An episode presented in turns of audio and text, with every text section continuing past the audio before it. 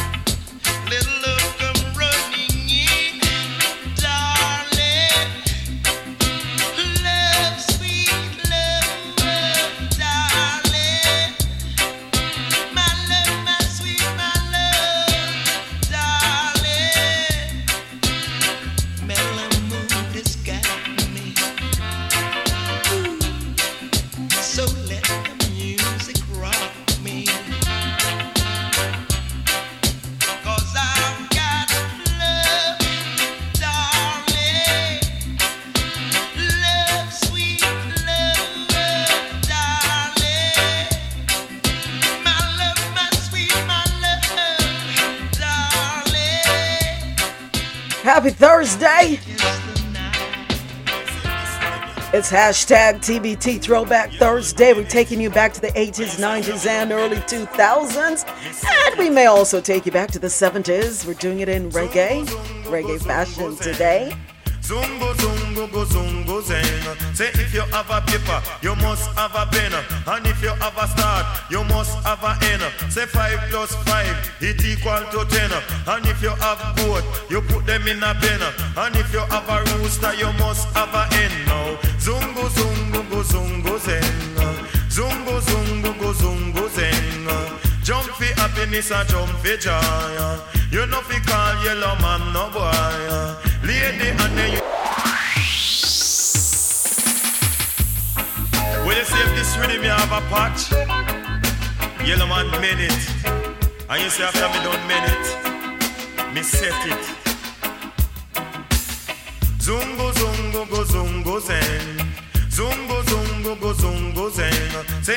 Have a paper, you must have a pen.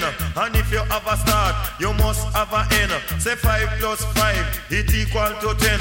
And if you have goat, you put them in a pen. And if you have a rooster, you must have a hen. Now zungo zungo go zungo zeng. Zungo zungo go zungo zeng. Jump for happiness and jump for joy. You know fi call yellow man no boy. Lady and they used to take fit. Brave like Lord them call him child. You know fi call yellow man no boy. You know fi call John John no boy. You know fi take iron knife fi boy.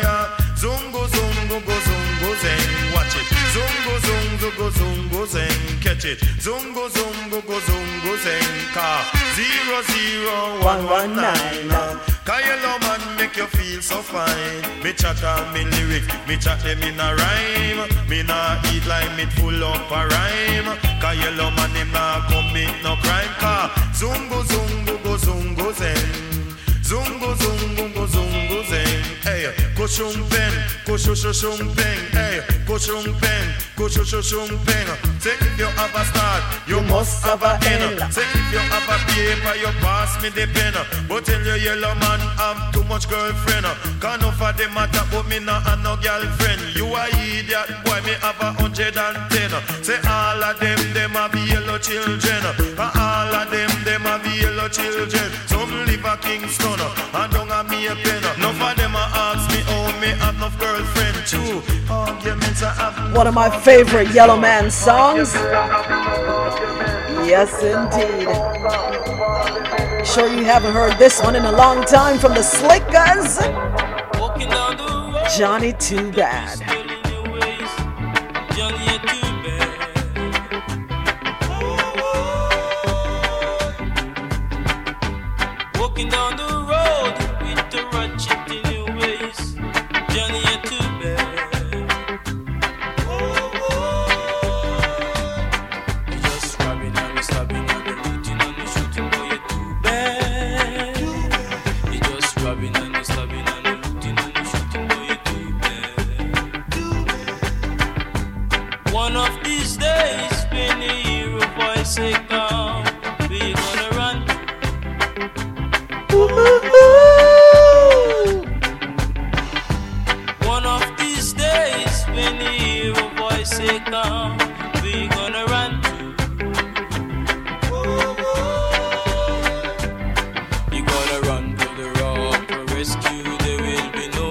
Gonna squeeze in the Ethiopians before we get started.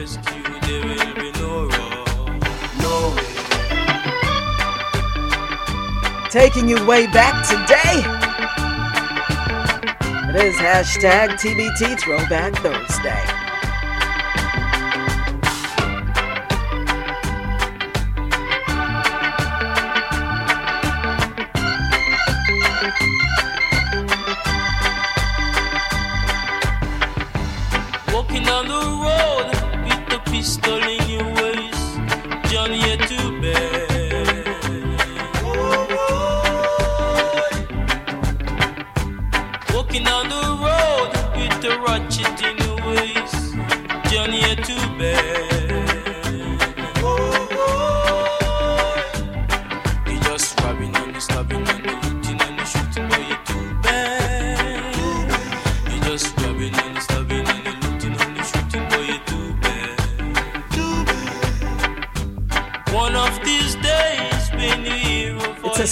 Vibe, I know, but it's just Thursday. Getting you ready for the weekend.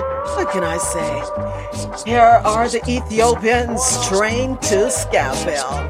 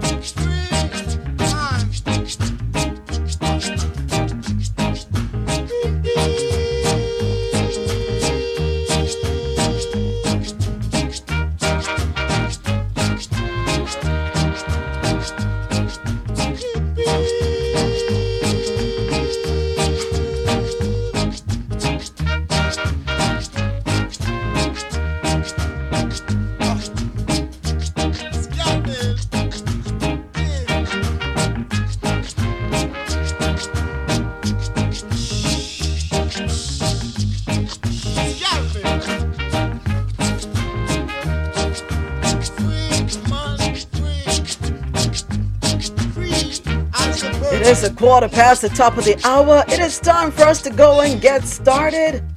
We started off with uh, Bunny Wailer, Wayne Smith, Yellowman, the Slickers, and the Ethiopians. We're going to get to some more music after we run through the headlines.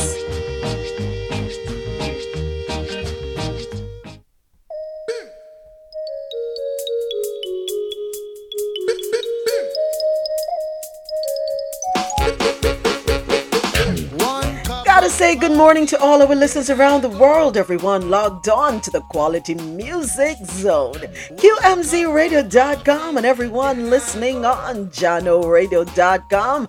Of course, I have to say good morning to my studio audience, courtesy of Clubhouse. It is Thursday, February the 2nd. Hashtag TBT Throwback Thursday. Thank you so much for joining me for Coffee in Toe World News on the Go every Monday through Friday, 9 a.m. to 1 p.m. Eastern, where I read the news and we share our views. Remember, you can follow me on TikTok, Moments with Me Media, on Instagram, Moments underscore with underscore me underscore media, and on Twitter me Media Moments. And the mean everything is MI. And here are the headlines we have coming up for you today. In the Caribbean corner, two men facing human trafficking charges in Antigua. Barbados Defense Force to be center of excellence for medical response. Local number portability live and free in Barbados now. In Jamaica, police investigating rape and murder of a 10 year old girl in Lucea Hanover. Growing recognition may have led to architects killing. Two rape accused policemen, we spoke about this yesterday, have been remanded.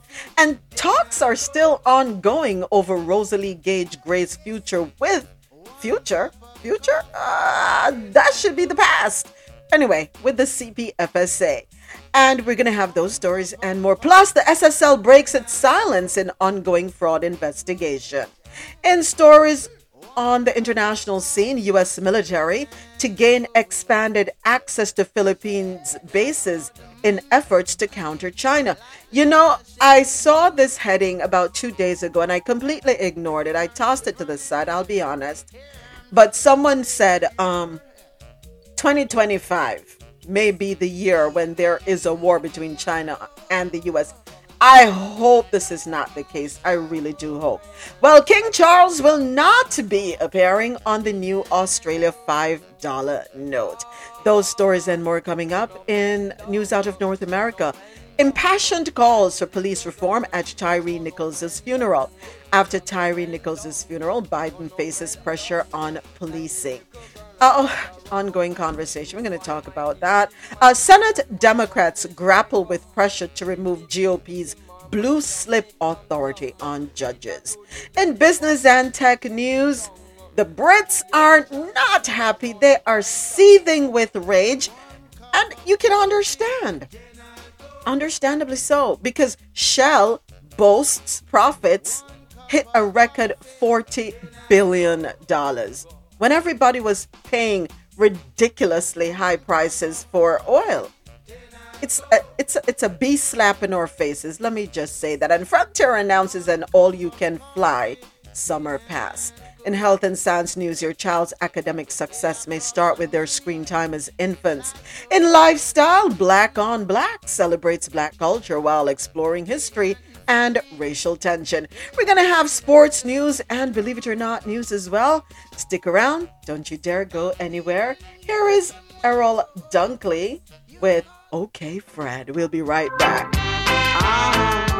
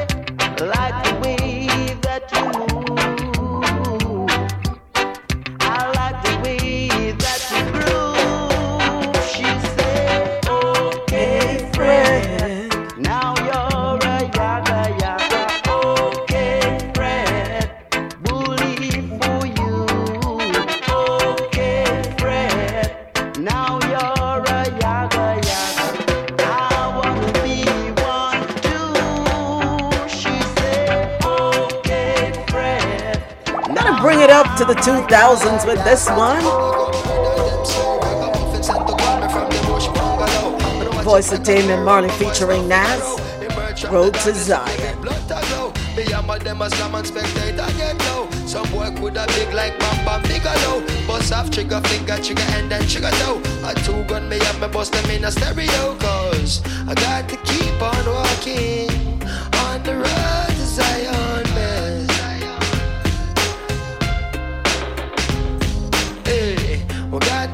it burning on the road to Zion. Clean and pure meditation without a doubt. Don't make them take you like who them took out. Jah will be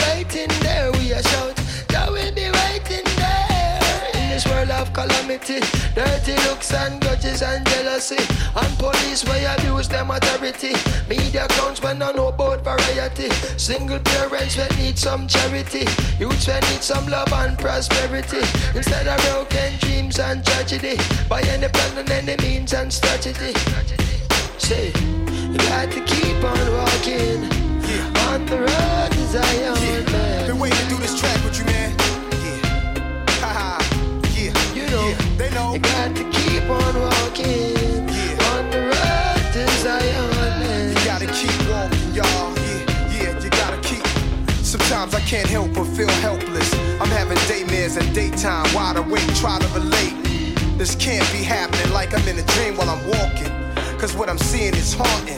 Human beings like ghosts and zombies. President Mugabe holding guns to innocent bodies. in Zimbabwe. They make John Pope seem godly, sacrilegious and blasphemous. In my lifetime, I look back at paths I walk where savages fought and pastors talk, prostitutes stomping high heel boots, and badgers scream at young black children. Stop or I will shoot. I look back and cook crack, plus cars that pass by. Jaguars, mad fly, and I'm guilty for materialism.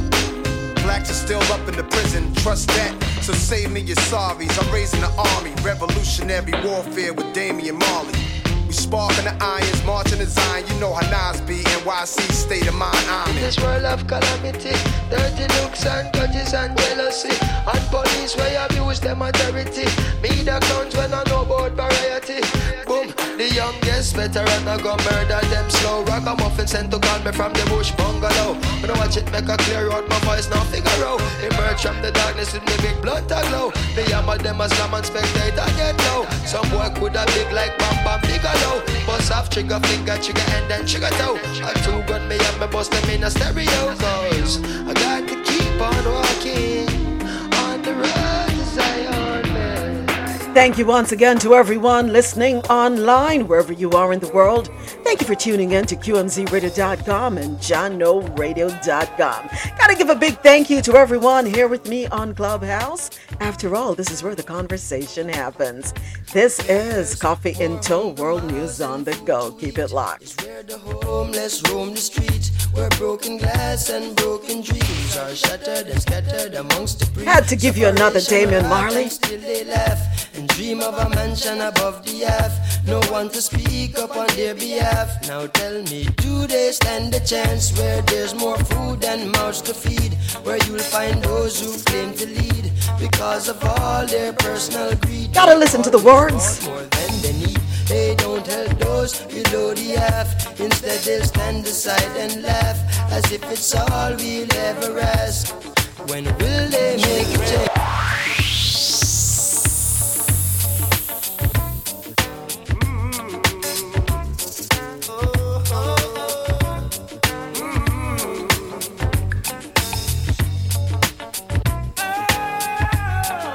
This one is titled Stand a Chance featuring Treach and Yami Bolo. Where there's more hungry mouths and food to eat is where the homeless roam the street. Where broken glass and broken dreams are shattered and scattered amongst debris. Separation or art and still they laugh and dream of a mansion above the earth. No one to speak up on their behalf. Now tell me, do they stand a chance where there's more food and mouths to feed? Where you'll find those who claim to lead because of all their personal greed. They always want more than they need. They don't help those below the half. Instead, they stand aside and laugh as if it's all we'll ever ask. When will they make a change? Lift your hands to the one who created the sun, children,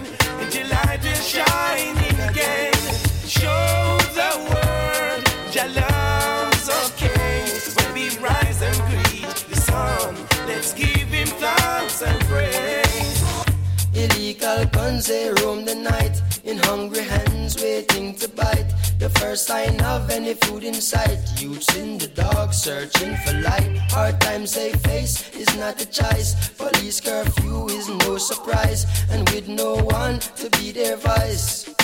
Do they stand a chance where there's more food than mouths to feed? Where you'll find those who claim to lead because of all their personal greed. They always want more than they need. Below the half. Instead, they stand aside and laugh as if it's all we'll ever ask. When will they make It's like a some change? never take out them did forget. Say I dead when we nature naughty. And true me go burn up, don't tell them fools don't cross me. That's only where Cindy brought me. And that's why them can't impress me with no posy car. Me know that I kill them softly. And then they're not really even who they think they are.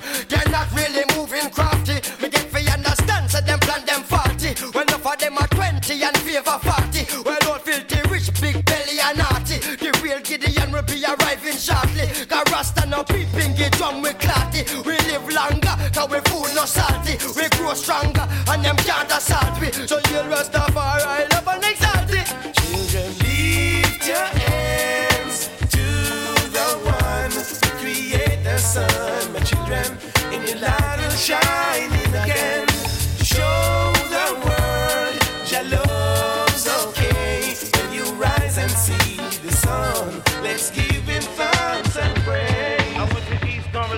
Thank you so much once again to everyone listening online.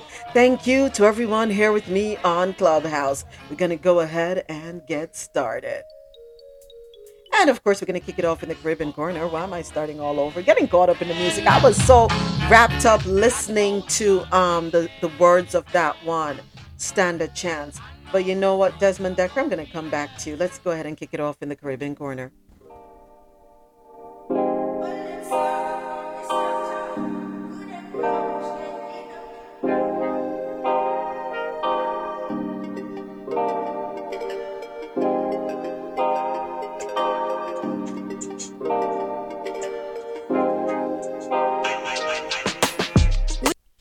First story takes us to Antigua and Barbuda. Two men facing human trafficking charges in Antigua. Story courtesy of Caribbean.loopnews.com. Two Antiguans could end up spending up to 25 years in prison for allegedly smuggling 12 Indian nationals into the island. Sometime recently, local Coast Guard reportedly impeded a boat which was carrying 11 adults and one child who were reportedly coming from Dominica. It is said that the police found Alvin Goodwin of Grays Farm, Antigua, driving the boat, which reportedly belonged to Parham resident Cavorn Crump. The duo was subsequently arrested and charged with human trafficking and conspiring to traffic humans. They appeared they both appeared before a magistrate on Tuesday and were placed on a $200,000 bond and told to pay $50,000 to secure their temporary release. Their travel documents were also taken and they are required to sign in at a police station near them a couple times a week. The 11 adult migrants were also arrested for entering the country illegally and were fined $1,000 each last week. They have since been repatriated. Hop on over to Barbados, courtesy of tt.loopnews.com. Barbados Defense Force to be center of excellence for medical response. The defense and security forces across the Caribbean will now be centers of excellence for various aspects of tactical response and training. Barbados will now act as the center of excellence for the Faculty of Medicine to train soldiers and officers and work with regional and international security partners to improve and enhance responses from all participants in the short, medium, and long term. Guyana and Belize will be in charge of jungle training. Moreover, and this is according to uh, Chief of Staff of the Barbados Defense Force, Commodore Errington Shurland, when speaking to Loop News, Barbados will maintain responsibility for medical response. We will also maintain responsibility for non commissioned officer development, developmental training and also for drill and ceremonial. This was one of the decisions that came out of talks during the UK Caribbean Defence Heads Conference that was held at Hilton, Barbados. Furthermore, he explained Trinidad and Tobago will maintain responsibility for developing the maritime type training. Guyana and Belize will be in charge of jungle training and special operations, recognizing that we have to be a bit flexible. Jamaica, they already have the Caribbean Military Academy. It is really how we can bring our resources and not necessarily depend wholly and solely on development partners. So, if we can bring the training into the region, then we get more bang for the buck. And that's the approach because we do not need that training, but it matters how best we utilize the very limited and finite resources that we all have, including our partners. Well, it's something we've spoken about here um, that has been expressed here the need to rely on the region more, the exchange of resources more. We talk about trade, goods, services. Well, it is good that this is happening. And I will let you know, I did not know. And um, yes, I have to choose my words carefully, right, Javed? I did not know that um, Jamaica had a Caribbean military academy. That's something I learned today. So, you know, always learning, always learning. Yeah. So that is good. Good news. And uh, the, the more we come together as a region, the stronger we can be. And we can make greater strides, my belief. All right. Uh, coming up next, we're still in Barbados. Local number portability live and free in Barbados now. This story is courtesy of barbados.loopnews.com. Telecoms customers in Barbados can now switch or hop from service provider to service provider without facing financial consequences and take their mobile or fixed telephone numbers with them as well. After 22 years, local number portability is now a reality for customers on the island. Uh, and I quote, we are very keen on ensuring that consumers have the best experience. At the launch event, which was held at the courtyard by Marriott, Minister of Industry, Innovation, Science and Technology, David Ishmael, he told the audience, comprising of senior officials from Digicel Barbados and Cable and Wireless Barbados Limited, as well as other government officials from the MIST, MIST team, members of the Fair Trading Commission, and consultants Northpoint. And I quote, I am elated to announce that Barbados' telecommunications sector has come of age. This government, your government, has delivered on its promise to introduce local number portability to Barbados. The ability for customers to be able to make an unfettered choice of one service provider or another. A fundamental consumer right is now possible. In simple terms, local number portability is the ability to keep the same telephone number when changing service providers. With the introduction of local number portability, consumers who wish to retain their number while changing their provider can enter any Digicel or Flow retail store and request that their mobile and or fixed landline telephone number be ported away from their current service provider to the new provider. And the minister stressed that this process is supposed to be painless, hassle-free, and free of cost. And of course, the request to switch networks should be completed within 24 hours. So this is amazing. Um, yeah. I'm not sure if it happens in other Caribbean islands, the ability to be able to port your number free of cost. I hope so. And if that's not the case, I do hope that other Caribbean islands will encourage their um, telephone or their telecoms, I should say, providers to follow suit free of charge. We have enough expenses as it is. All right, we're going to hop on over to Jamaica for the next set of stories, all courtesy of Nationwide Radio JM.com. And let me go ahead. See, I'm doing a little better with pulling up sound bites, having them ready.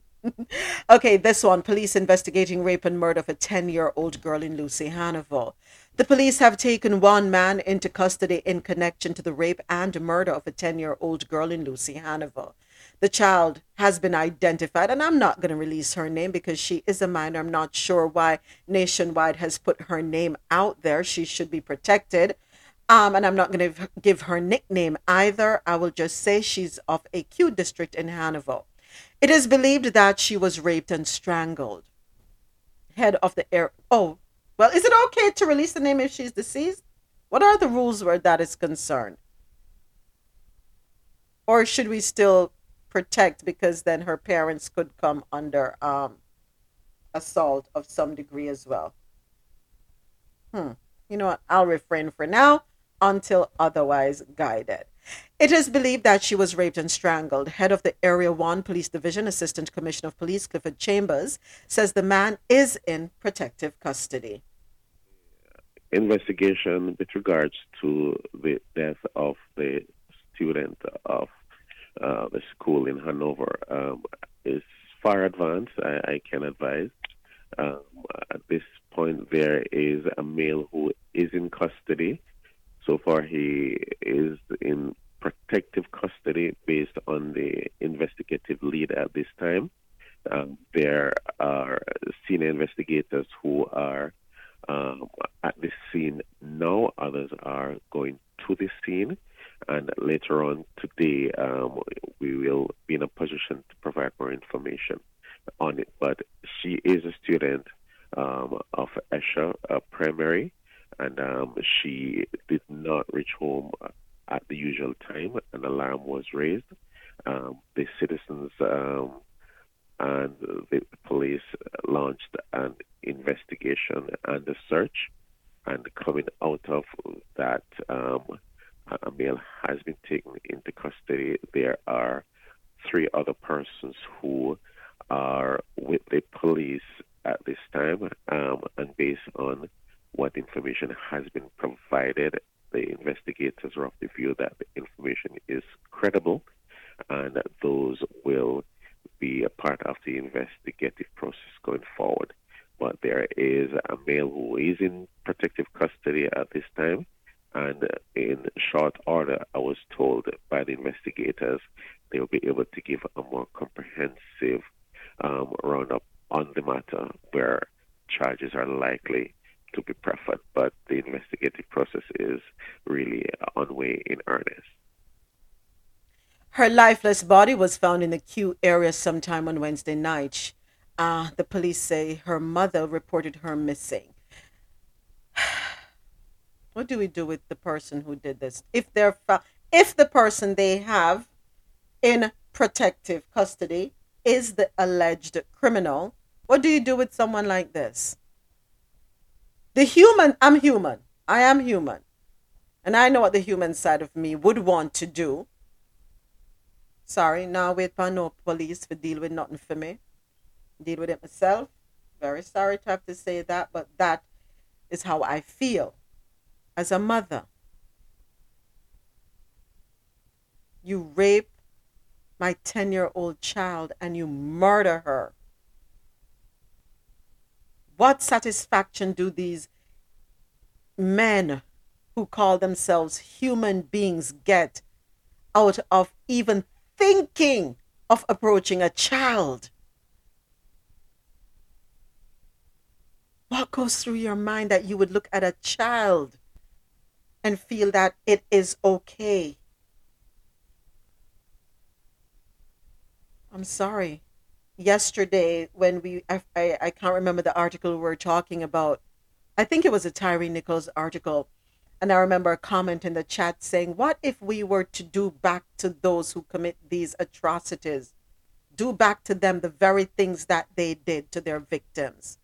How would they like it an eye for an eye and a tooth for a tooth is that where we should be headed probably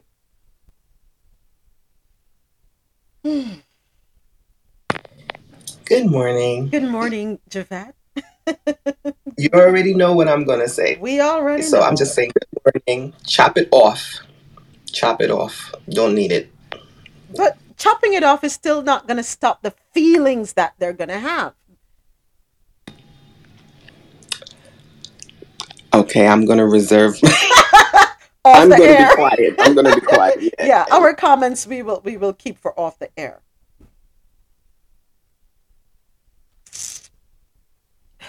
This is just disheartening. Um, it really is. I'm sorry. In our next story, two rape accused policemen have been remanded. This is a follow up to yesterday's story. Uh, two of the four policemen in St. Elizabeth held on suspicion of being involved in the rape and robbery of a 26 year old woman were remanded in custody when they appeared in the St. Elizabeth Parish Court on Wednesday. That's according to the head of the Constabulary Communications Unit, Senior Superintendent Stephanie Lindsay. The four policemen were arrested on Tuesday following an incident that reportedly happened on Monday night.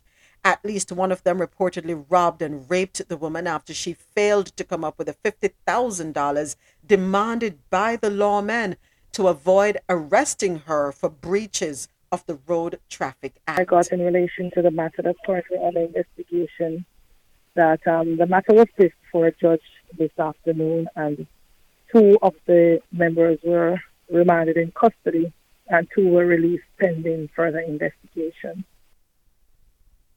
So all four were there. Why you released the other two? Because from based on the story yesterday, all four were fully aware. the other two were there. They were present. So I'm not sure why they, they even if they did not engage in the rape, they were complicit. They did not stop. They did not stop the act from being carried out. They did not. I don't know. Go right ahead. Go ahead. Go ahead. Go ahead. Go ahead. Good morning, moments. Good morning, Fabian. Man, it's hard to wake up to this news seemingly every day. Tell me about it. And, um, you know, these crimes against children, I, I don't know, maybe somebody can inform me, but I don't hear them in other islands or nearly as much. I don't know. Maybe I'm completely wrong. It just seems, it seems like a routine here. Is it Um, no, it, it just seems way too routine. Uh, we look at the, the, the murder of the architect, uh, uh, yes, Yuan which Darling. which is coming up next. Right. And I just want to say this, you know, um, we're in a process of sending police forces and other um, law enforcement to Haiti. And, and trust me, I know what's going on there. They need as much help. But are we taking care of home first? And my answer to myself is hell no. Excuse my language. That's okay. It's hell no. It's no. We're doing everything else. We're having all these ceremonies all over the place. And we're getting so caught up in it. But are we taking care of the number one affliction in our homeland, crime? And I think it's no. Whatever we're doing, it, we're not. It's not working. It's the same old tired game plan that we've been using forever, and it's failing. Mm-hmm. And to think that we have so many innovative minds in Jamaica, and this is what we keep coming back to, to the same old result. Let's try something different. I don't know what that is or how that looks, but we shouldn't be sending people elsewhere when our own backyard not take care of. Not even close. Thank you. Thank you, Fabian. Learn to dance a yard before you dance abroad. Meaning, clean up your house, get your business in order before you start attending to the business of someone else. Do we have the human infrastructure to be able to send human resources to Haiti? And what impact will that have on Jamaica? Meaning, with the moving of them to Haiti, and nothing is wrong with being um, humanitarian and wanting to help our neighbors, don't get me wrong. We're supposed to help each other. But when we move the, the human resources to Haiti, um, are we going to have sufficient feet on the ground in Jamaica? Are we going to see an uptick because we don't have enough feet on the ground? What's going to happen? So I hope um, they are going to be very careful. Go right ahead, Javette. And the other side of it, what's the mindset of the people that you're sending? Because if it's the same mindset that they have back home, then you're just going to hear the same stories in Haiti. Mm-hmm. Mm-hmm. That's how history has shown us as well. Facts. That is so true. So, so true. oh boy. But I don't know what, or let me not say what, who these men have influencing them. I said it yesterday. There was a time when women and children globally were off limits. You would never kill a child, abuse a child, attack a child. Children were even more protected than women. They were looked at as the future. And I remember if you harmed a child, the whole community are going to deal with you. We've got too comfortable. Our desires have overtaken us that we have zero self control. Who are these people that you're hanging out with that foster your mindset to make you think it's okay to do what you do? To beat women,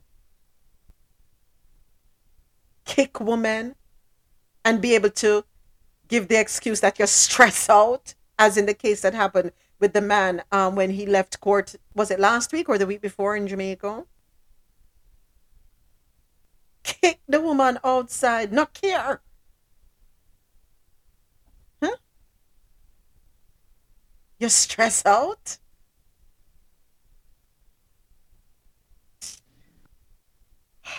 I don't know. I really don't know. In our next story, taxi operators must outfit vehicles with child seats on the new Road Act. Regulations under the new Road Traffic Act require taxi operators to equip their vehicles with booster seats if transporting young children. Under the new law taking effect Wednesday, motorists will incur a fine if transporting a child to a vehicle without authorities um, without what authorities have described as a restraint system. The fine, $500.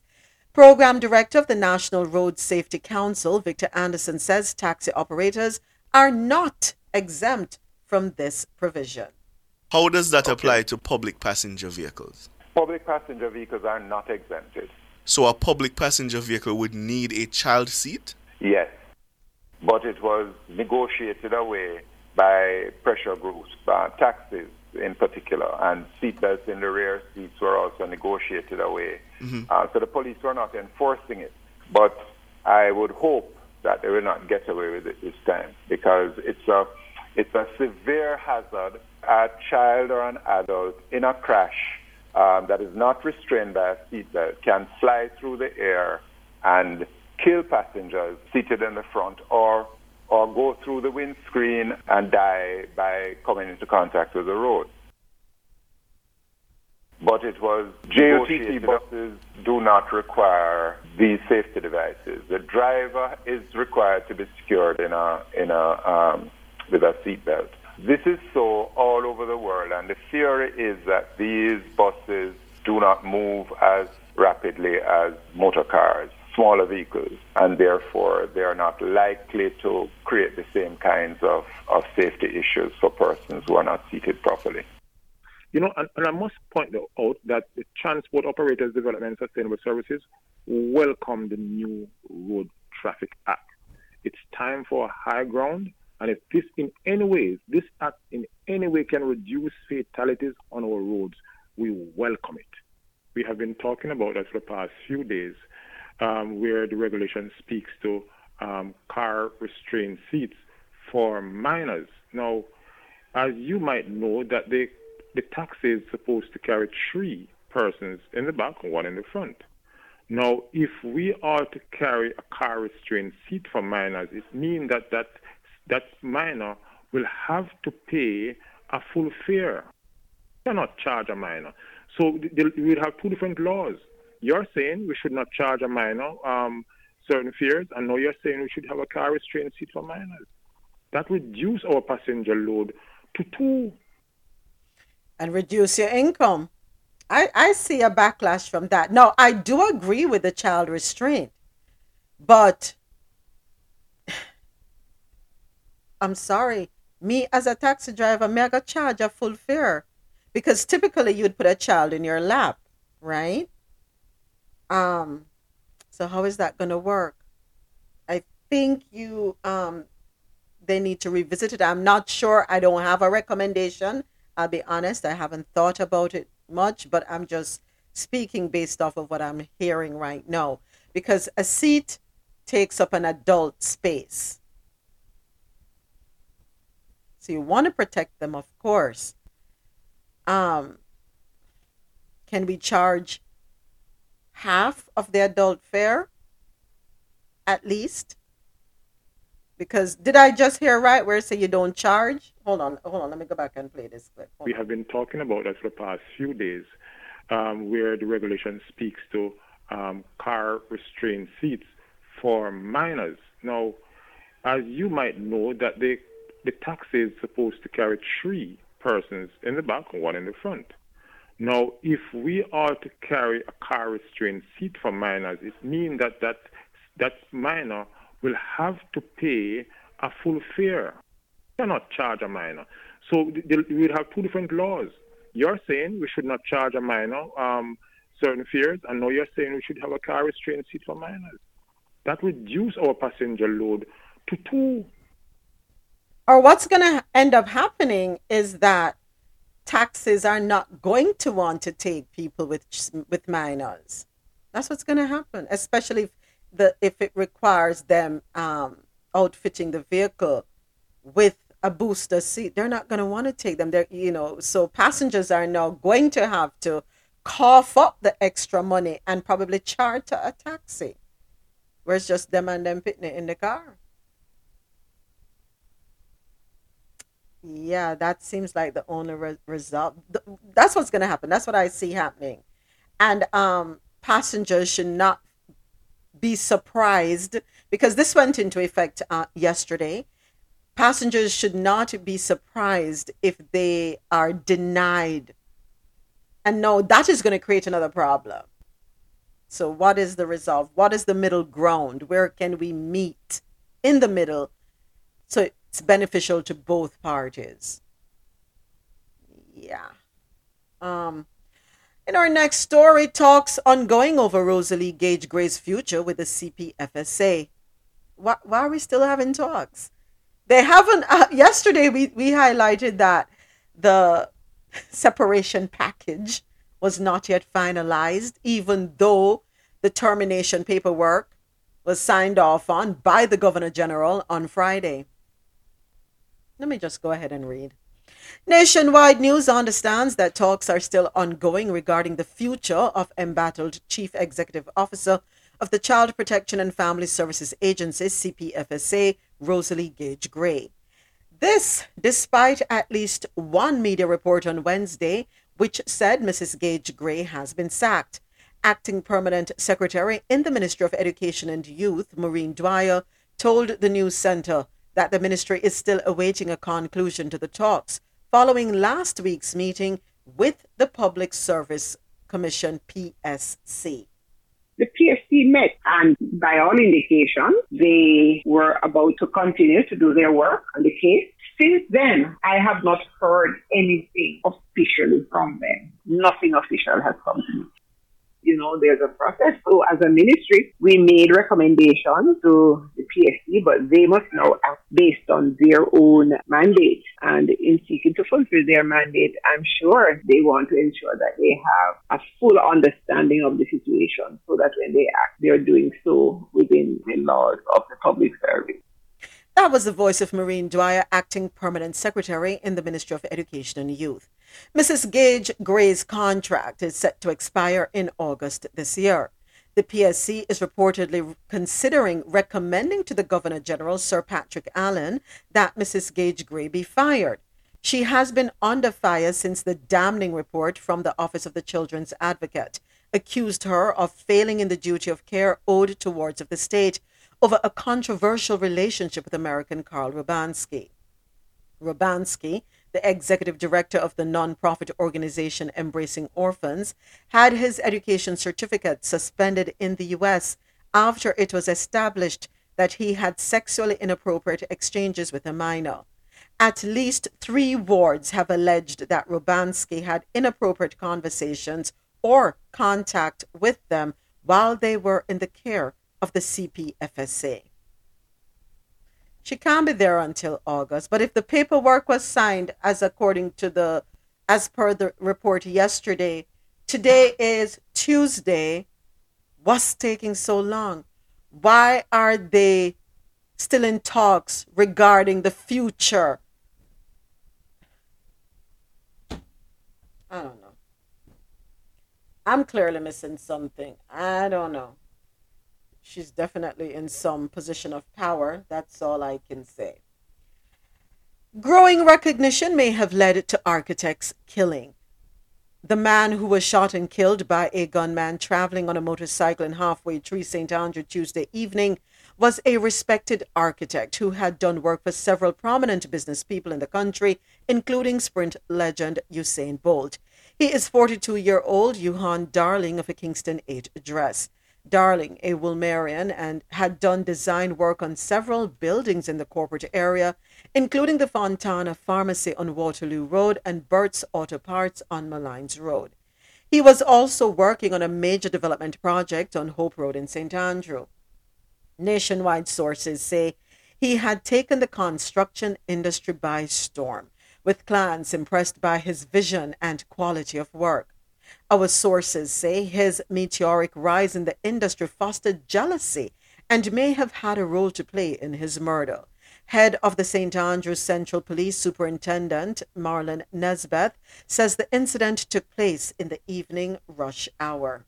About 6.35 yesterday evening, the police in Tree were alerted to a gunshot being fired in the Cargill Avenue area vicinity of Skibo Avenue. On arrival on the scene, they saw the body of Mr. Johan Darling slumped over the steering of X-Trail motor vehicle.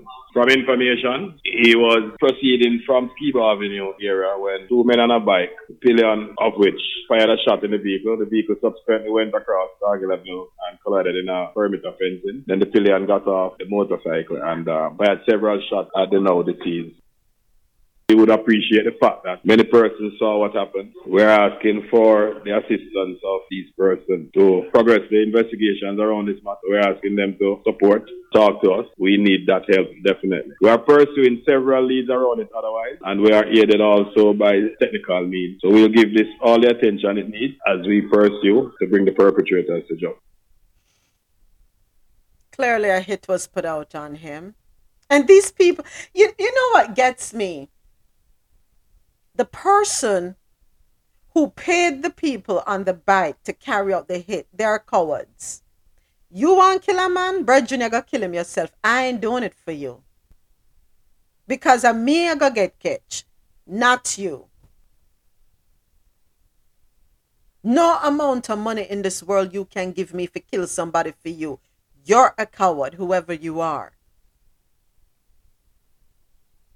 And there's more than enough. If, if it's a matter that he's targeted because of his um, talent, which of course has caused him to take the industry by storm, everybody wants him.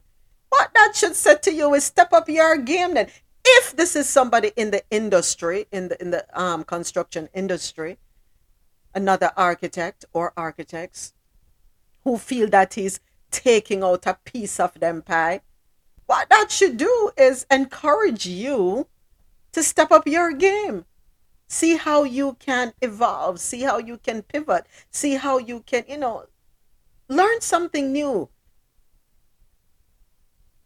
Not be jealous of the fact that this person is in high demand. If that's the case, go ahead, Fabian. Yeah, if that's the case, uh, moments, uh, you hit it right there on the head. Um, you know, we don't know. Uh, man, it's just tough for me this morning, just hearing all this stuff. It really is, and um, I don't know, but um, we need to, we need to, we need to at least try to do better. Like try, like eh, I, I don't see the urgency. I know I said it earlier when I came. I, I just don't feel the urgency I feel in other things. I, I don't. Maybe I'm missing something. But that's all. Thank you. You and me both. You and me both. We're missing something. I don't know what's wrong with us. There's something wrong with us as human beings. Jealousy is nothing new. We're born with it in us. If you watch a baby, it's it's something in us. But we learn to control our jealousy. We learn to control our anger. We learn to control all the things of a sinful nature that we're born with. I said this, you know, we, when we hear about um I hope let me know if you're hearing me because I just lost internet connection.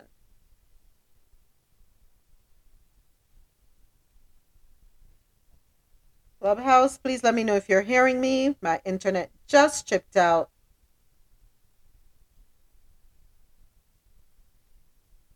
Okay, I don't think Clubhouse is hearing me. Clubhouse, are you Yes, able to hear can me? hear you. Good okay, morning. good. Thank you, thank you, thank you, because my internet chipped out. Thank you so much. Appreciate that. Yeah, we, as I was saying, we're all born with a sinful nature inside of us greed, jealousy, envy, hatred, covetousness, all of that. We're born with it in us. But we are taught to control those things. We are taught not to follow through on those things. We're taught also about love. And if we say we truly love, meaning we love ourselves, then we won't do harm to others. We won't. But as I just said, no amount of money in the world you can give me to commit your dirty act. If I'm going to go to jail, I'm going on my own accord for what I did. Let us think rationally, reasonably, sensibly. And how much them pay you for kill the man? How much, sir? A couple thousand dollars? Was it worth it? Now you are on the run. You're in hiding. You worrying for your life. And when them catch you, you cry. Why you a bad for? You not say you're a bad man. Don't cry. And yes, I know we can sit here and say, um, lack of resources, lack of income, all kind of things can lead to this happening. Why they would take money to kill somebody. But yesterday, just yesterday, we spoke about the young lady who came up through the very CP um, FSA system, who was abandoned, went from foster home to foster home, was adopted, rejected, given back, who said all she wanted was to be somebody. And she became the somebody she wanted to be. We would say the chips are stacked against her, but she made a decision. It was something she wanted, she aspired, and she worked towards it. So we all have a choice. Not saying life is easy, it's not easy at all, but we have a choice. Yes, we may have to go through some struggles, but we have a choice. No make nobody taking a turn in a, in a criminal out there. Don't do it.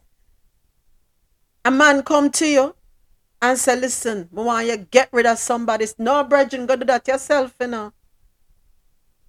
Because now you have to go find a gun. Chances are you probably don't own one, and if you do own one, it's illegally owned. You, and I, I remember some years ago, I was speaking to a young man who is from one of the inner cities in Kingston. And, you know, he spoke about his growing up, and I said to him, Where do they get these guns from? Him say, You know, you have a rent a gun program. You can go rent a gun from a man, you know. Yeah, you go rent a gun. So chances are this is what you did. If you don't own this gun, and as I said, you probably own it illegally. How do you sleep at night? How do you sleep at night? I hope them catch you. And I hope you will not be an idiot and sit down and take it alone. Make sure the person who carry you, because you are a pillion rider, so the person who carry a complicit, but even more complicit is the person that paid you, them just as guilty as you. Young man, 42 years old.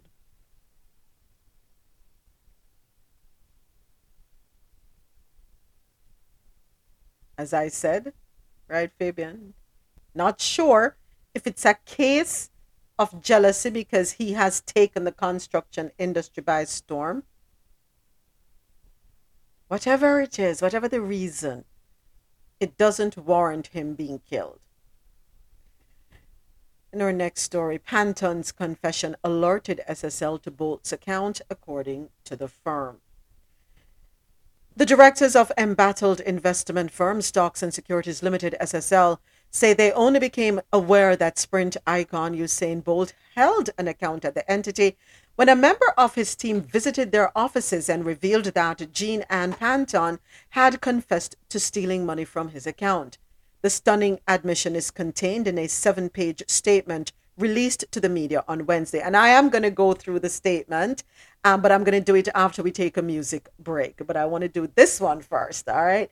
Um, the directors and management of SSL say Bolt's account under the name of his holding company, Wellgen Limited, was never brought to their attention, especially because it was never flagged as a high value account. Tawana Thomas reports. Despite revelations that Usain Bolt's team opened an account in 2012, the SSL directors say the existence of the account first came to their attention January 11 this year. That's four days after Jean Ann Panton provided a sworn statement admitting to defrauding nearly 40 clients of millions of dollars. It's also 11 years after the Wellgen account was first opened. The SSL heads say at the time they first notified the FSC of the fraud on January 10, they were unaware of any allegations related to Bolt's holding company. Bolt's name or an account linked to him does not appear on the sworn statement Jean Ann Panton gave to private investigators. The SSL principals say Panton did not include the Sprint legend's name on her statement in an effort to avoid what they describe as the tremendous spotlight which would be brought to bear on her activities. The SSL directors are alleging they became aware of Bolt's Wellgen account only after a representative of the Sprint icon turned up at their Hope Road offices and revealed that Panton had confessed to falsifying financial statements provided to the Bolt team. The SSL statement also claims that Panton allegedly admitted to Bolt's team that she had been stealing money from the track legend. The directors say despite this admission, Panton reportedly asked to borrow money from the Bolt camp in order to repay other clients whose funds she had stolen. The SSL bosses say when they became aware of the allegation that Bolt was defrauded, their shock was palpable. The directors say they initially believed the impact on the 39 clients named in Panton's statement could be addressed with the Corporation of Regulators, but they say once it became clear that Bolt was one of the victims, a measured and systematic approach became very challenging. They allege that the current board members missed the existence of the Bolt account because his name did not appear on it and since 2018, the account did not have balances, which would have flagged it as a high value account. Nationwide News reported last week that as soon as monies were deposited to Bolt's account, they were withdrawn. These withdrawals date back to as far as 2012. Between 2012 and 2018, nearly 5.5 million US dollars was taken from the account. A little over 12,000 US dollars now remains in the account. That's $918 in cash, 3700 in fixed income, and 7415 in equities. Investigations into the matter are ongoing. Tawana Thomas for Nationwide News. Didn't I say though that if there was an account, even if it's an LLC that is set up at um, SSL, his name would be somewhere there? So that's why they didn't know. So whoever opened that account for somebody opened the account for him at LLC. Because every financial institution, when whenever you go to open an LLC, there are signatures, right? Signatories. Who opened the account for him? Who opened that account? Please, TT. Was it his former business manager that opened the account? Somebody opened the account. Yep, yep, yep, yep. Well, we're going to take a quick break, and when we return, we are going to talk about SSL. They have broken their silence in the ongoing fraud investigation. Uh, yeah. Um, and someone opened their mic. You want to go ahead? Or am I hearing doubles? I'm probably hearing doubles. Anything is possible. Anything is possible. All right, here we go.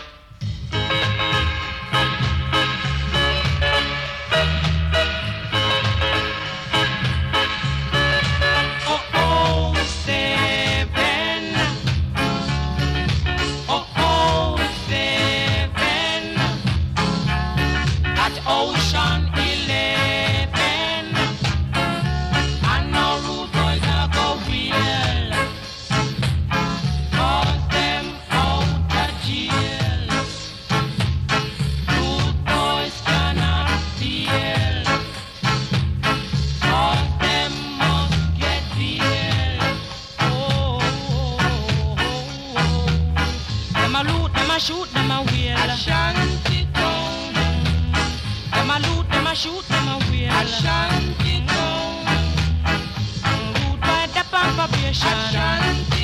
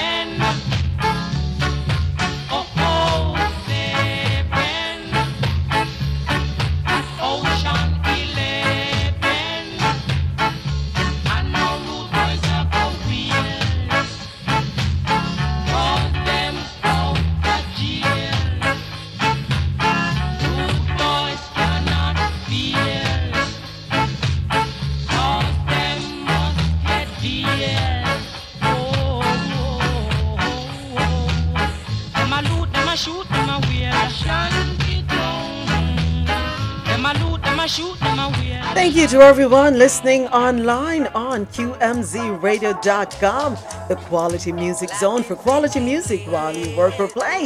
Keep it logged on to www.qmzradio.com for that good music to get you through your day. It's me, and I don't seem to know if she's feeling so bad, feeling so bad,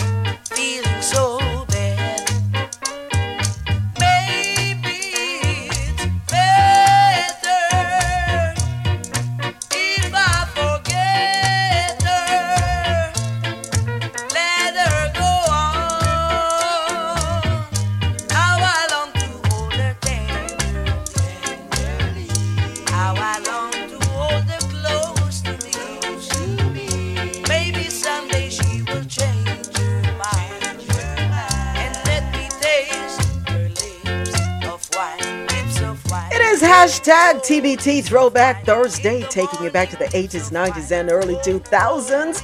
But we're going a little bit back further to the 70s as well. Enjoy. Morning, wine. This is the voice of Dennis Brown, Lips of Wine. Creating a Sunday vibe for you as we get you ready for the weekend.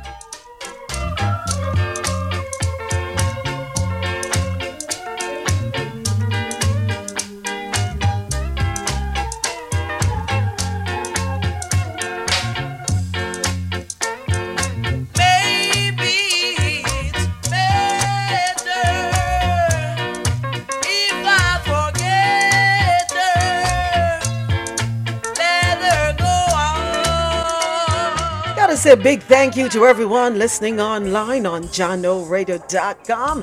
Download the Jahkno Radio app, J A H K N O. It is available in your Apple and Google Play stores. Jahkno Radio, take us on the go.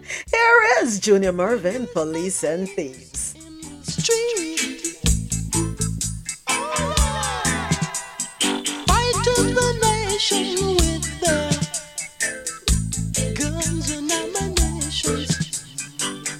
Thieves in the street.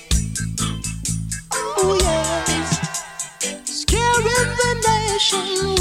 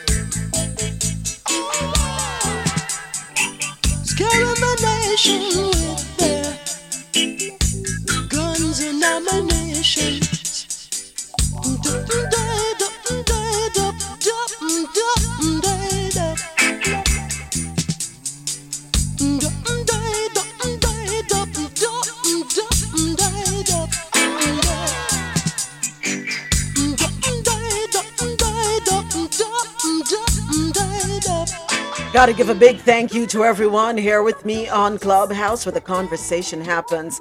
Thank you so much for being here for Coffee In Toe World News on the Go. Tune in every Monday through Friday, 9 a.m. to 1 p.m. Eastern. This is where I read the news and we share our views. Coming up right after this one, we're gonna get back to stories out of the Caribbean corner. This is Third World,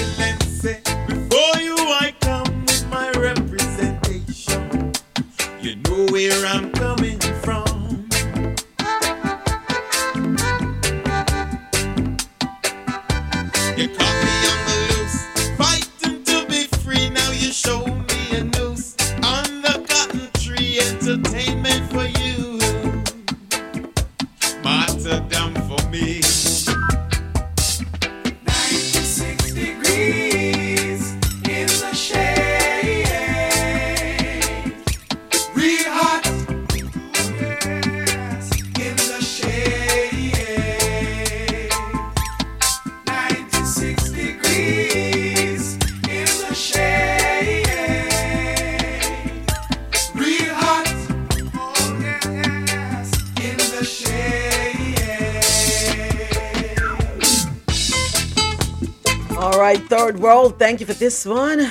96 degrees in the shade, real hot. It's time for us to get back to the store, rest of the stories out of the Caribbean corner. And uh, we're going to be talking about it's a lengthy read, I will um, say, but it's uh, their silence is broken. SSL has finally spoken out. And um, yes, we needed to hear from them. So I'm going to try my best to, you know, compress it as much as I can. Uh, so SSL breaks its silence in ongoing fraud investigation. Story courtesy, courtesy of Nationwide Radio JM. Press release for immediate release from the board and management of Stocks and Securities Limited, dated January 30, 2023.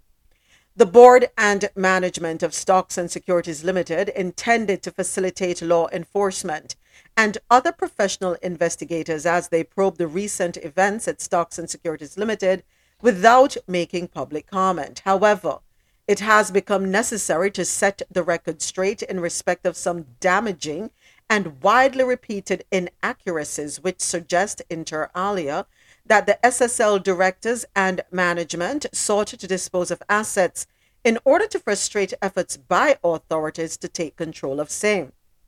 This is simply untrue.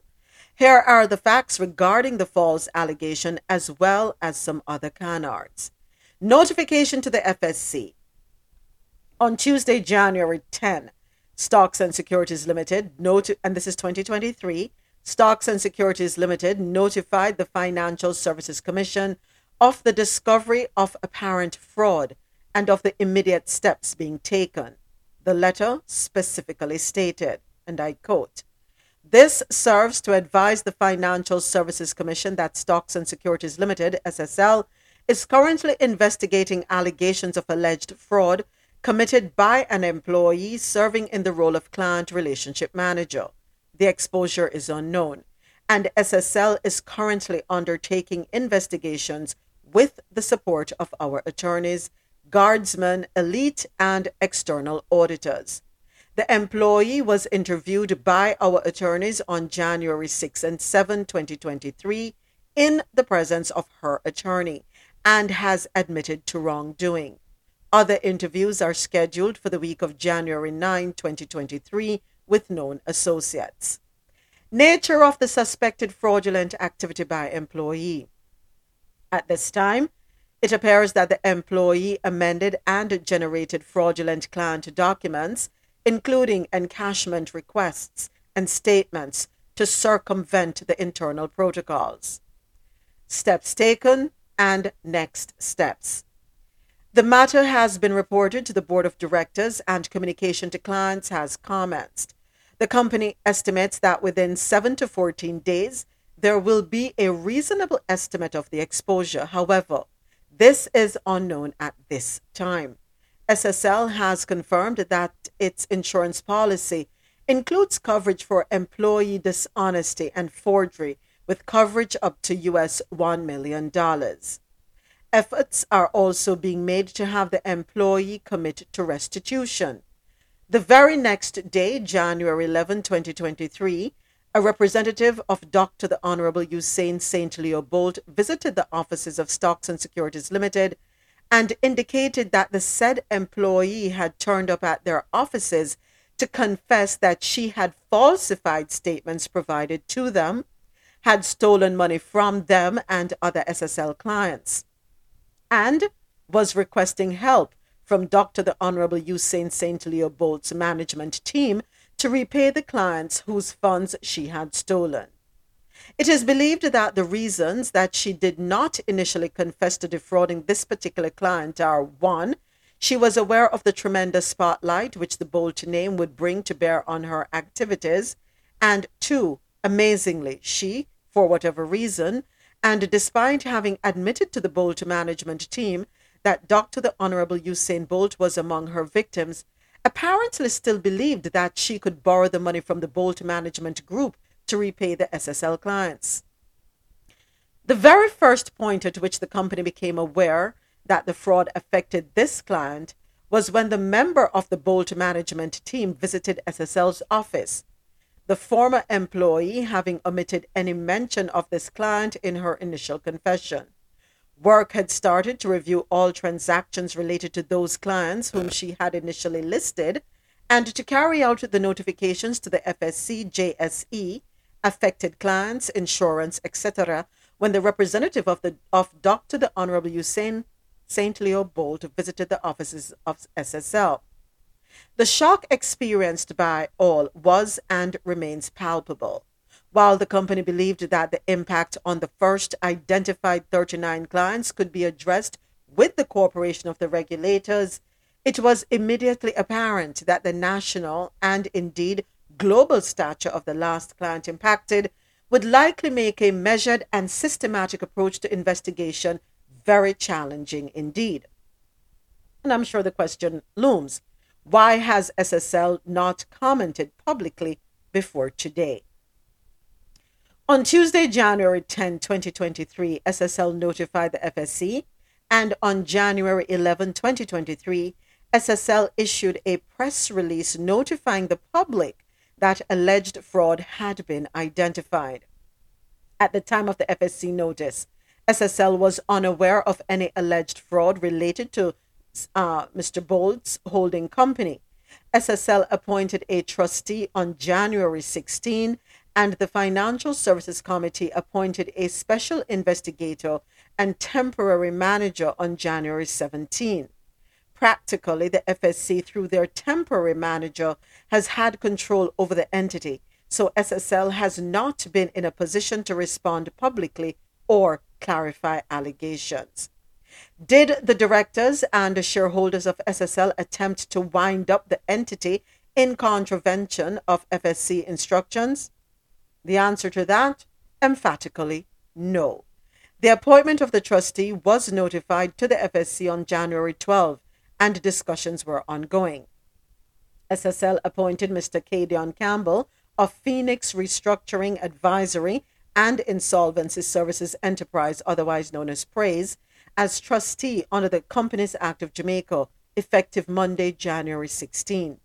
SSL's directors and shareholders met that day to confirm the appointment, in keeping with the work plan submitted to the FSC by management. It was the intention of the directors that their powers and authority be vested in the trustee and that the affairs of SSL would be under his control. The further intention was that the trustee and his team would conduct an independent business review and other investigations into SSL's operations to determine, among other things, its financial state of affairs as of the date January 16. The purpose of the appointment was not, we repeat, not to wind up the company. It was intended that he would also use the results of the IBR to explore the restructuring and reorganization options that were available to preserve and enhance the value of the business, operations, and undertakings of SSL for the benefit of its stakeholders. So, did SSL know about fraudulent activities by the former employee since September 2022? The answer again is no. Disciplinary proceedings, which ultimately ended with her termination, were commenced on or in September 2022. The hearings were delayed for a number of reasons, primarily related to her medical issues. Specifically, it was discovered that she had produced a false statement to a client of SSL. After investigations and meetings with the client and his attorney, it was confirmed that there was no fraudulent activity by the employee, that is, no evidence of cash being stolen in relation to that particular client, although the employee's actions may well have been preparatory to committing fraud in respect of the client. The disciplinary panel ultimately recommended that the employee be dismissed for her negligence and gross incompetence. Here's the next question. Why did SSL not discover the alleged fraud committed against Wellgen Limited? On December 20, 2022, a client presented a statement that he said was generated by the former employee, and when compared with the portfolio statement, was found to be inaccurate. SSL immediately engaged a team to commence investigations into the employee's activities. During the holiday period, discussions with her attorney commenced simultaneously, and by the first week of January 2023, it was agreed that she would provide a confession. By January 6 and 7, SSL had obtained a statement from the former employee provided in the presence of her attorney and sworn before a justice of the peace. Her confession revealed that 39 clients had been defrauded, not including Wellgen Limited, and investigations commenced to determine the precise sum that had been stolen. The matter was reported to the board of directors on the first business day after the confession, January 9. On January 10th, the FSC was notified. On January 11, SSL was notified of the confession she made directly to the team of Usain Bolt at his office. No current board members or managers were aware that Dr. the Honorable Usain St. Leo Bolt had an account given. The account was not held in his name, and the account did not from 2018 have balances which would have flagged it as a high value account. And of course, there are other questions. What is the nature of the investments that were subjected to fraud? Why was the alleged fraud not detected before? And I think this one is um, of paramount interest. Investigations and a review of all processes will be required to determine the complete answer to this question. SSL has an online system that all clients can use to track their portfolio performance. In fact, this system is considered one of the best in the world and accurately shows clients' portfolio holdings. Unfortunately, it is common to the affected clients that they did not use the online system but rather relied on statements generated by the former employee, which undoubtedly was the likely reason they were targeted. In her confession, the employee indicated that she conducted transactions for clients outside of SSL systems. She continued to make payments to those clients from the pool of funds which she herself had personally accumulated. This meant that the clients would not have been aware of the condition of the actual account at SSL because they were being paid according to their requests. Being trusted by clients, she was given a great deal of latitude by them. It is now known that some clients even provided pre signed, undated encashment letters. Did SSL use the funds defrauded from clients in their operations? No. SSL board and management does not know how or where the funds stolen from clients SSL were used. Clients' funds and proprietary funds, funds for SSL's operations, are entirely separate, with separate departments and controls to ensure they are not mixed. There are clients that have also invested in or participated in debt offerings by SSL or its related entities. That is, they provided loans. These are normal activities. The FSC conducted an audit between February and June 2019, and no such irregularities were detected. Did SSL have previous breaches? And did SSL do anything about them? Not all breaches relate to fraud or fraudulent activity.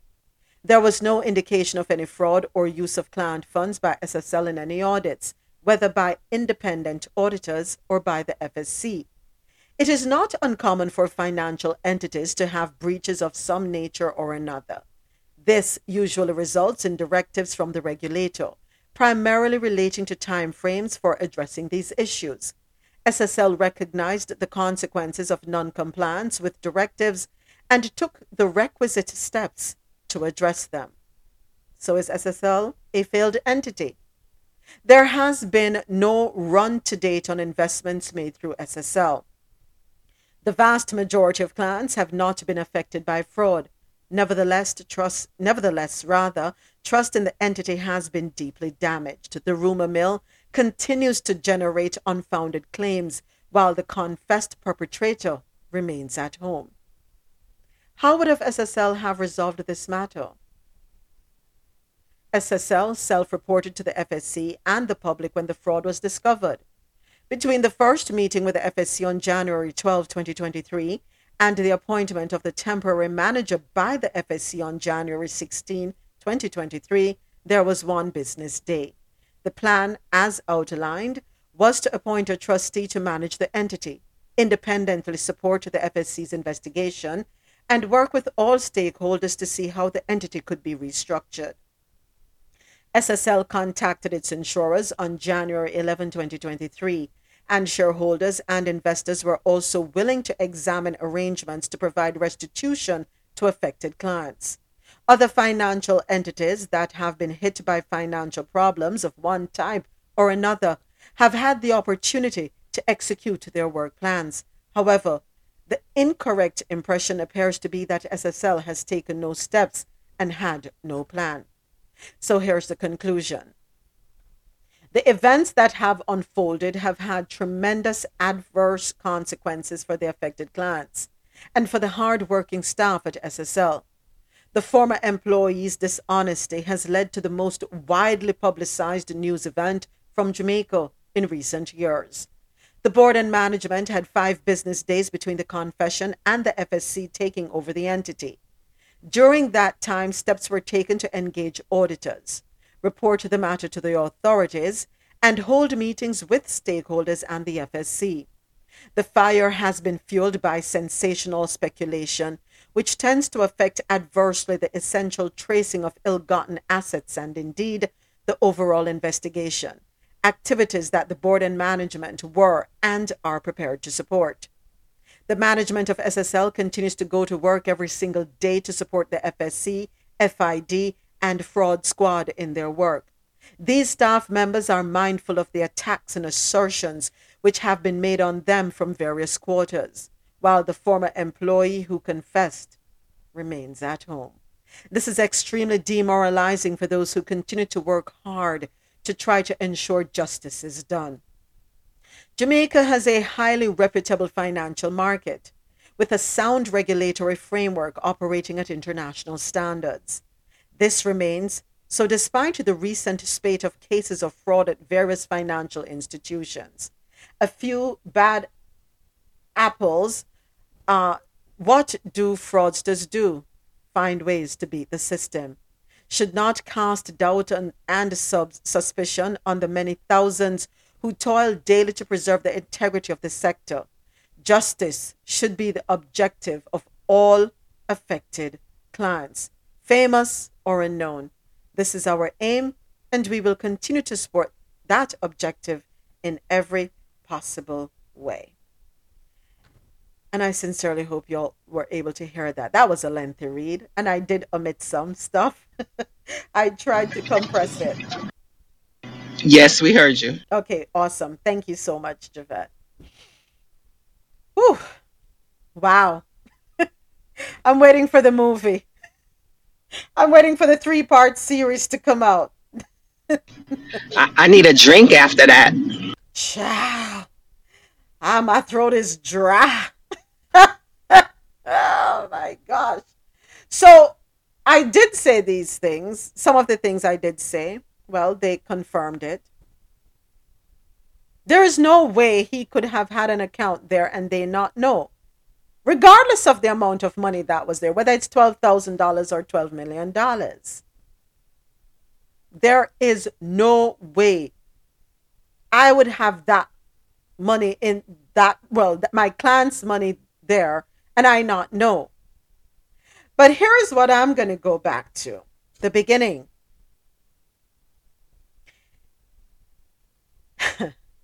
she went to his office to Bolt's office, to his management team. Sounds as though Bolt, was not there, nor was he ever there.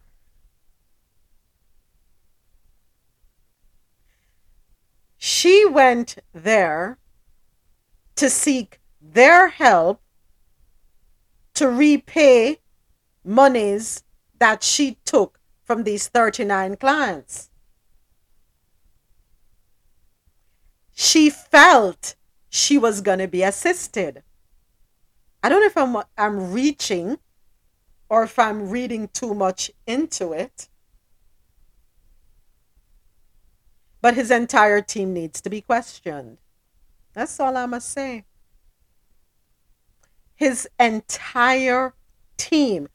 Why would she go to his team specifically?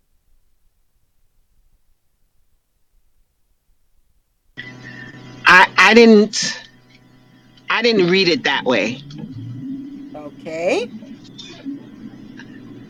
I read it more so she knew first thing how she know that Usain had money but the rest of the people in the company didn't. That's my first thing. And then the next thing is I think she went to them because she knew that there was an adequate amount of money that she can steal from them to repay the other people, not more, not that the team knew what she was doing.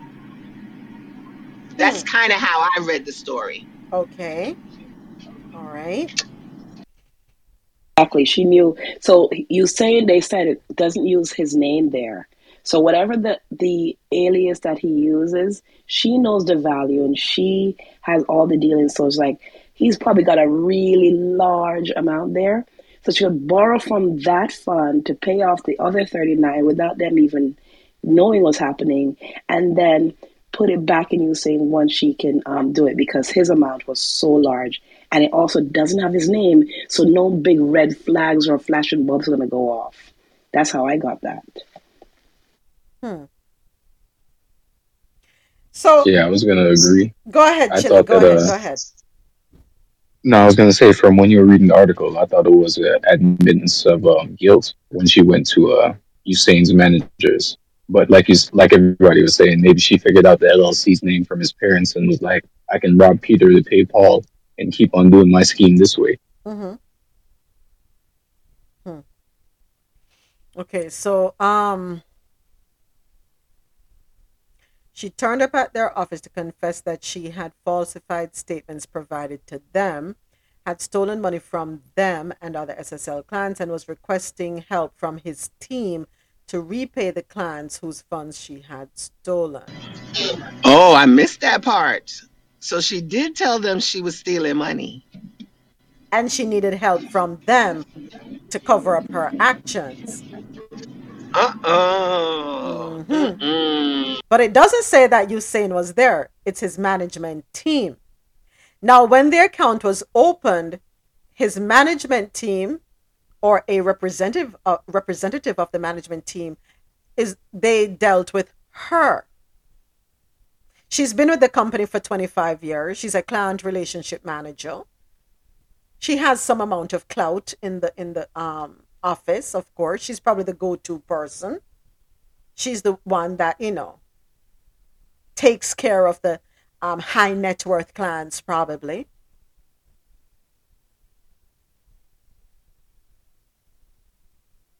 So when the account was opened, when the LLC was opened, what documents were provided by the management team? What LLC documents? Because from my understanding, when you, you know, the little that I remember from commercial banking, when you come to open a, a, a business account, you have to bring all the relevant documents and all the relevant documents of an LLC, uh, what you call it, articles of incorporation, uh, whatever, and whatever other documents. The pages are there that shows everybody who owns the LLC. And you also have a page that shows everybody that is allowed to transact on behalf of the LLC. Now, not everybody whose name appears on the LLC necessarily signs for transactions. What documents were put in place, were on file hard copy or electronic? What documents were on file for this LLC? Was it just opened, but there were no documents there to show anything? But these clients, and I want to speak to the clients and customers of any financial organization. You can't, after so many years of having your um, investment, just not go in. SSL provided online portals for you to be able to stay abreast of your finances, stay abreast of your portfolio. Why weren't you doing that? You relied solely on statements, printed statements. And she knew this. Them say you catch a fool, you carry him a little further. She preyed on your lack to follow up on your money. She realized that you didn't care. That, that's the only thing I can say. You didn't care much about your investment. And you know, I know you have some people who are not um tech savvy. You have some folks who are old school, prefer to rely on the um the printed statements. I know that. But every once in a while, at least once a quarter, you go into office, go into the bank, go into the branch, whatever. Don't just rely on what your investment um, officer says to you on the phone. No, let this be a learning lesson. Step into those offices. Allison, you're, you're crazy. I do the same thing, Allison. I log into my, and Allison said, I log into my account every day to make sure my $2.50 is there. Oh, Grand Rising moments. Good Grand Rising, morning, everybody. Alpha. Good morning. Yeah, I just like I said the same thing. I left eighteen thousand dollars in my little Jamaican account. Yeah, I'm a make uh, from up here till now, I'm around for check that. yeah, yeah. Look at eighteen thousand dollars sit down there in a little JN account, so I'm around for check that more time. So you can't just imagine if I have millions like them man in a some account. I say every second man, every second. So we don't know. Them, them, uh, as we say, a carelessness that man. What's carelessness? When, when they have your, uh, your team and do things for you, still check for yourself. You know what I mean? Cause, come on, we see the world of corruption and, and, and go on. I, I, you know, for me, strangers and do corruption again. I could, I want family. You your best believe that. You get what me I say? You want family, you want friends. So, oh, but check. Every minute around for check my account, I'm around for change, change up my password too. You get what me I say? So, carelessness that. Sorry it happened to him still and, you know, I'm hoping him can get back in money still. But boy, judge it rough. It's more than rough, I tell you that. You know what? Let me let me not say. I'll put it in the chat. I will not say what I'm gonna say on air. And when I say it, please nobody don't repeat it.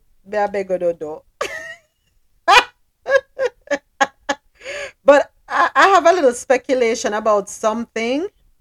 Um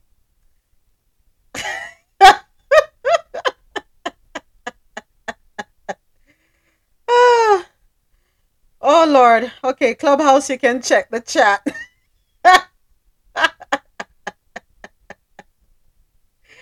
Whee! Lord, forgive me for my thoughts. Because something alright. That's all me I gonna say. Where where's uh me need Ninjaman? I need brother Desmond for that one yeah. Why? And for my folks on Clubhouse, when you check the chat, I'm gonna go back to a particular date. Hold on, let me let me scroll back. Let me scroll back. Let me scroll back. Those are some strong, you know. Start with A. But hey, as I was say, you know, put nothing past nothing, you know. Uh-huh.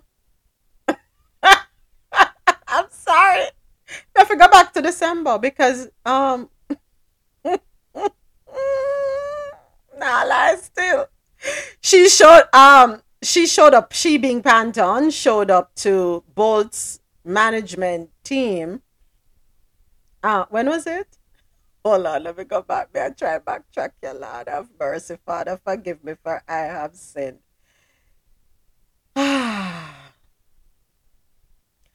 so Bolt, a representative from Bolt's team, showed up at SSL in January, but prior to that, there was a December date. What me done talk?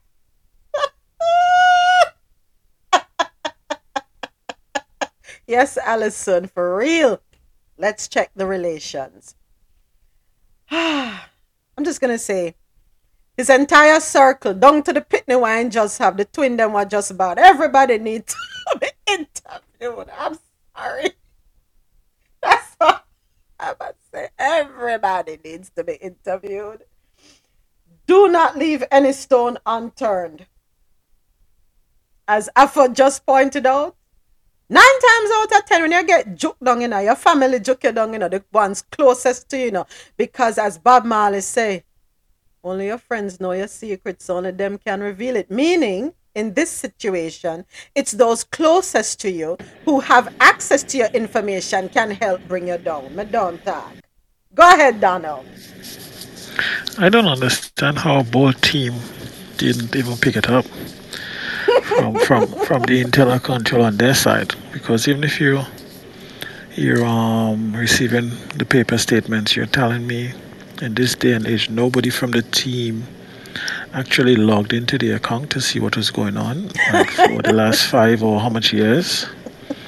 That's you know that's scary. But also um from the young lady perspective I mean, I guess having all this experience and having a good relationship with her client, she was able to manipulate that to some extent because people even sign like blank requests and stuff like that and give it to her. So if she has blank requests with the, sig- the client's signatures on it, then she could do a lot of manipulation with that, knowing the internal controls very well. She could get past some of the checks and balances with that. So that's a, that's another way she could have probably circumvented some of the stuff she do. But um, I still find it kind of difficult to the extent of which she she did it. You know that it wasn't picked up, especially from Bolt team side. Maybe not so much the other, but from Bolt team side, um, somebody has to realize something is not right. But you know what, Donald? If we go back to the story, go back. If if we go back to the story and we listen to this part, let me let me go back to it. Um, efforts are also okay. The very next day, January 11, 2023, a representative of Dr. the Honorable Usain um, St. Leo Bolt, a representative, visited the offices of Stocks and Securities Limited, not Bolt. Up until now, nothing has been said that he was made aware prior to all of this, right? So he trusted persons or a person wholeheartedly with every single penny. Him no know where think- go, him no know where come. I So think- hold on a second down. Let me go back and let me finish it. So a representative of Bolt visited the offices of SSL and indicated that the said employee had turned up at their offices to confess. I strongly believe, and Father forgive me, but me feel somebody or some bodies on his team in cahoots with her. And they had no choice but to take this step because it's going to come out in the open. That, that, I might read it wrong, but go ahead, Donald. Go right ahead. Yeah, that is possible, but um, Bolt not being involved at that stage, I don't think it's terribly uncommon. I mean, maybe it's a mistake that a lot of people, like especially athletes and stuff with money, make because they trust people to take care of everything. And even if you're not financially savvy per se, you should at least have an insight as to what's going on with your money. But I don't think it's uncommon for him not to be involved in that that at that stage. And it all depends on his portfolio. Depending on what percentage of the portfolio, we might say 12 million is a lot, but if if 12 millions is not a substantial part of his portfolio, then it may not be something that he would check regularly like that. I think it's honestly poor, you know, asset management overall. Wherever you have large volumes of money, you need to be checking it at the end of a month, 30 day, 60 day minimum, Right. just to make sure everything is where it's at. You have to have an accountant, somebody, not just managers, but an account- accounting team that's holding a managers accountable for spending. There has to be checks and balances. And if you have one person that's doing everything, which is probably what's happening, he's the manager, the accountant, the advisor, the everything, then who's watching who and who's holding who accountable? In most large businesses, they have different departments set up. Every department is set up to keep another department accountable. So I feel like it's just poor asset management. And him, you need to check in on your money. Yeah, you're going off and doing whatever you need to do, but you have to have meetings once a month, once every two months, once every quarter, and kind of like, you know, get a download of where all this money is at, who's moving where, what do we need to cut back on? Like, how do you know? So you're just out here living and trusting people with your money? That's irresponsible. It's sad that that happened, but I'm pretty sure he learned a very important lesson after this. Mm-hmm. Yes, Allison. Thank you. And that's the point I was making when I said I don't understand how the team missed it because um, on the team, even if you have a primary dealing with let's say that account, you should at minimum have a secondary person who have access also mm-hmm. to to double check. You understand? They have to have some separation. You can have one person doing everything. So that is why I don't understand how it is structured and why it was missed. Because even if one person is doing something nefarious, unless there is collusion at a high level there, that they team up against him, there should be at least another some person that would have checked checked up. And if the other person has a different portfolio, somebody to check on them also. Mm-hmm. So you know you have to have multiple pe- people with access at minimum, even if it's just viewing access or read only or whatever you want to define it as, to see that everything is where it's supposed to be. Mm-hmm. It's just professionalism. It's not even that you know. Ay, ay, ay. I'm telling you. he probably doesn't audit his accounts personally. Blind trust. Yeah. Wake up call, learn lesson learned. Everybody by now should realize they're gonna have to move differently, no matter how much money you, you have. As Allison was talking, I was thinking about the song. I can't remember who sang it, but um, who is watching body? How does song? Something like who is watching the Watchman? Something to that. Um, something along those lines. Yeah. We're going to take another quick break. When we return, we have stories from the international scene. Don't you dare go anywhere. Coming up, police in helicopter, John Holt.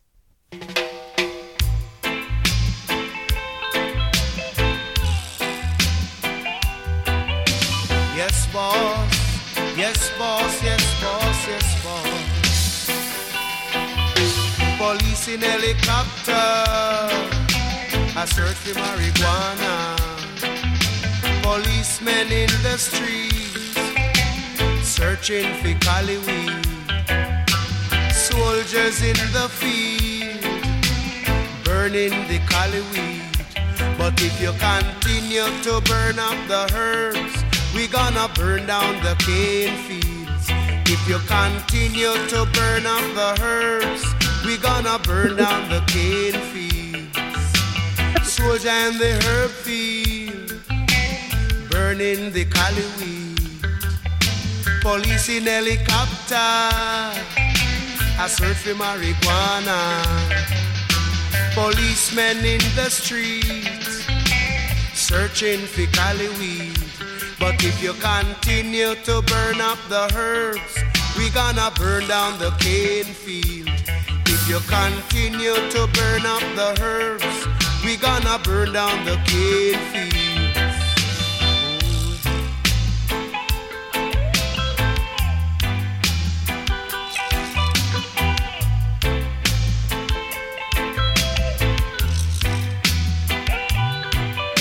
Police in helicopter, I search for marijuana.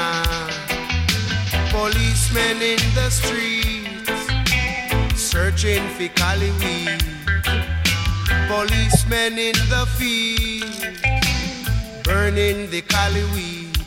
But if you continue to burn up the herbs, we gonna burn down the cane. Gotta say a big thank you to everyone listening from all around the world, logged on to the Quality Music Zone, QMZRadio.com, and everyone listening on JanoRadio.com. Keep it locked. Inna the mud, me a pick lay bother me and load them down in the tub. Hey. One by one, load up the fan, all of the ganja it ram. Put it on a plane, then we gonna Spain. Money just a pour like rain. Me just a muggle up the lane in a rope gold chain. Hey, me and me girl named Jane. Bang gang, it bang gang, it men den den. Better been a mocoin, better men den get a yoin. Dang dang, did it dang dang, get You know, I always wondered what he was saying right here. Eek-A-Mouse. I could never make out what he was saying. Can anybody else make it out? Where sufferation I once know. Mommy and daddy, all are we so poor. We all had to sleep on the floor. Storm it come and it blow down me door. Me have to nail up window. Me shoes tear up, me toe dust a show. Me no know if he really run go. Mommy does a ball, poor, poor, poor. Me cry, she say, don't cry no more. Dang, dang, diddy, dang, dang, giddy, men, den, den, den, ben, a, ben, a, mo, coins, ten, a, men, den, get a, coin. Dang, dang, diddy, dang, dang, get a, men, den, den, den, ben, a, ben, a, coin, get a, men, den, get a, coin,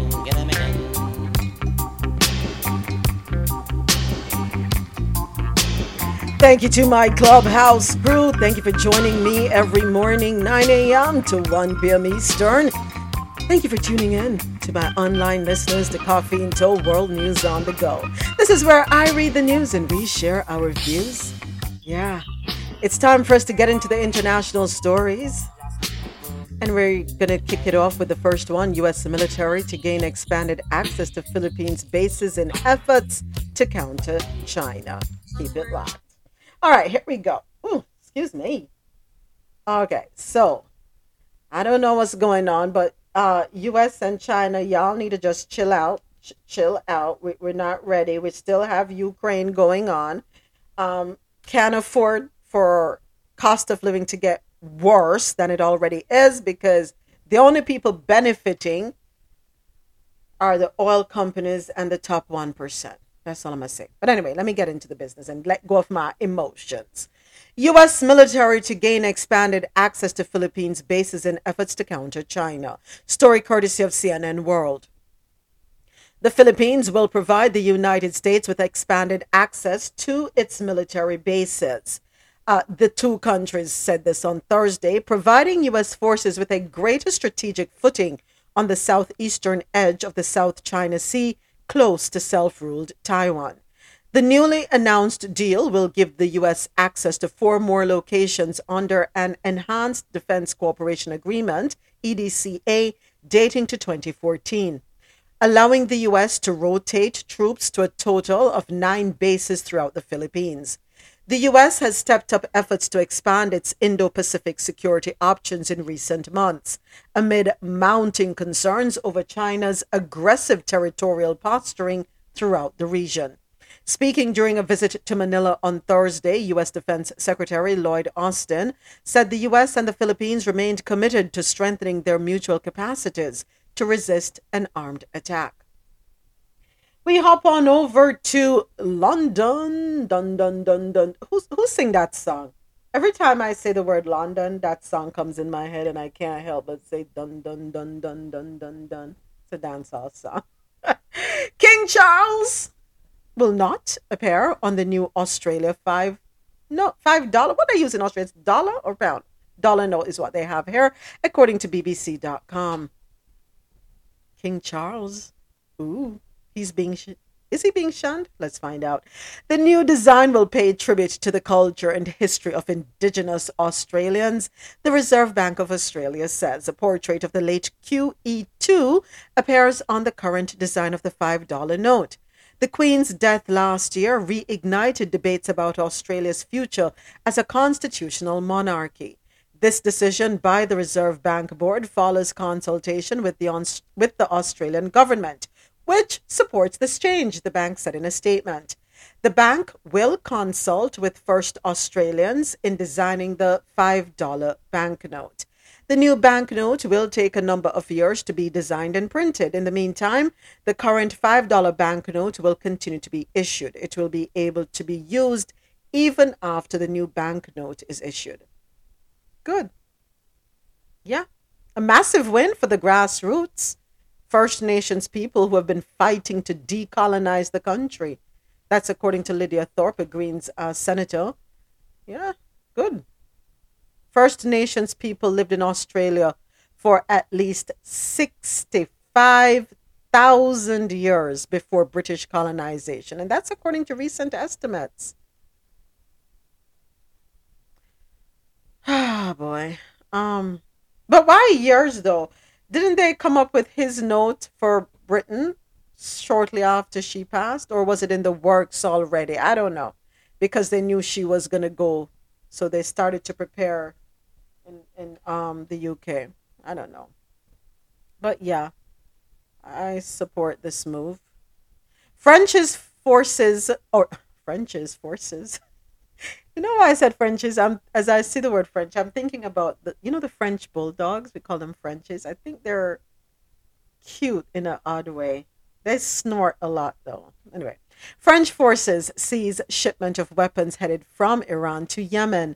French naval uh, sources in January seized thousands of assault rifles, machine guns, and anti tank missiles headed from Iran to Yemen. Of- Officials have told the Wall Street Journal and the Associated Press News Agency the latest such incident amid the country's long running war. While Iran did not immediately acknowledge the seizure, images of the weapons allegedly meant for Houthi rebels released by the United States Military Central Command showed them to be similar to others captured by American forces in other shipments tied back to Tehran. The U.S. did not specify in its statement on Wednesday which forces had led the operation, merely saying it had supported a seizure by partner naval forces. In our next story on the international scene, Pope urges African youth to shun ethnic rivalry and corruption. Story courtesy of Al Jazeera. Pope Francis has urged young people in the Democratic Republic of the Congo to forge a new future without the ethnic rivalry, corruption, and distrust that have fueled many bloody conflicts in Africa. He was addressing more than 65,000 youths on Thursday at Martyrs Stadium in the capital, Kinshasa. Francis spoke of forgiveness and reconciliation, themes that have dominated his visit to the country where armed conflict has killed and displaced millions of people over the past decades. Beware of the temptation to point a finger at someone, to exclude another person because he or she is different. Beware of regionalism, tribalism, or anything that makes you feel secure in your own group, he told them. You know what happens. First, you believe in prejudices about others. Then you justify hatred, then violence, and in the end, you find yourself in the middle of a war. Thursday's speech focused on what he called ingredients for the future and struck a more hopeful tone than his previous ones as he spoke of potential new horizons for the country. In our next story, we head on over to Nigeria. Gunmen killed the police chief and seven others in central Nigeria. Story courtesy of Al Jazeera. Gunmen in central Nigeria have killed eight people, including a divisional police chief, in the latest violence before the February 25th presidential and parliamentary elections, police and a security source said on Wednesday. Insecurity is a big issue for voters in a country where armed gangs terrorize people in villages and on highways and carry out kidnappings for ransom, especially in the north. Police in Benue State responded to a distress call after gunmen blocked the Mar Kurdi Naka, and I hope I said that right, road, forcing travelers to flee. That's according to State Police spokesperson Catherine Anene. The divisional police officer for Naka town led a team of officers that engaged the armed gang in a gunfight. We're praying for peace. We'll continue to pray for peace. One day we will have peace. So there's a video um as we turn to stories out of North America. There is a video on TikTok. I'm trying to pull it up. Here, bear with me one second, folks, because this um whole Florida issue is getting more and more interesting. But um, yeah, let me bear with me one moment. Let me see if I can find the user.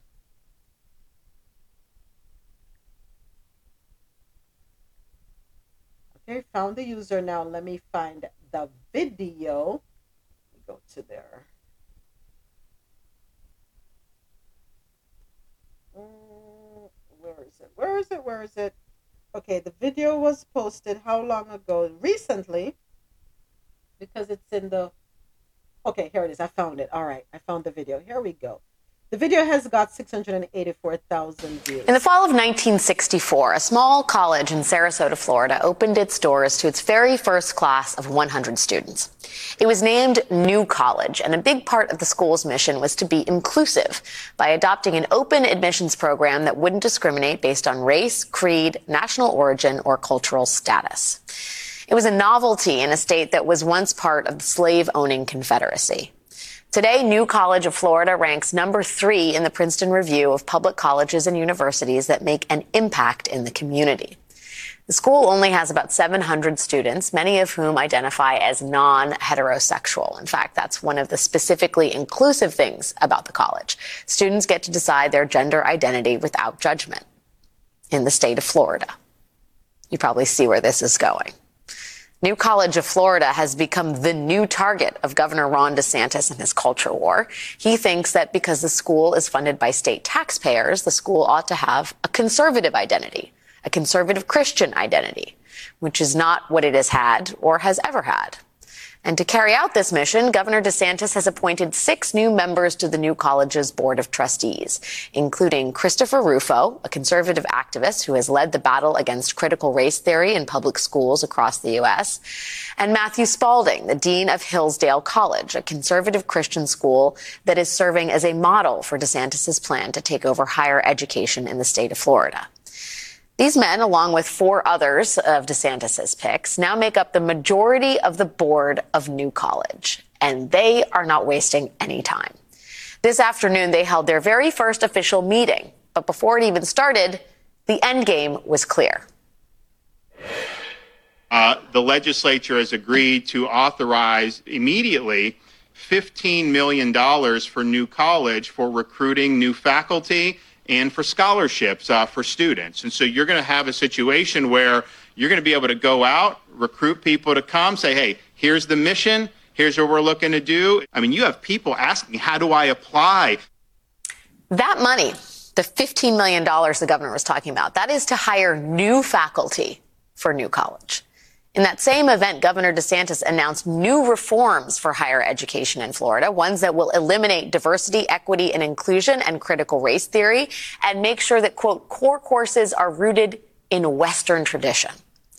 Sitting next to Governor DeSantis was Christopher Rufo, who just hours later carried out the governor's mandate by immediately calling for the abolition of the new college office for outreach and inclusive excellence. Rufo claims that diversity divides people.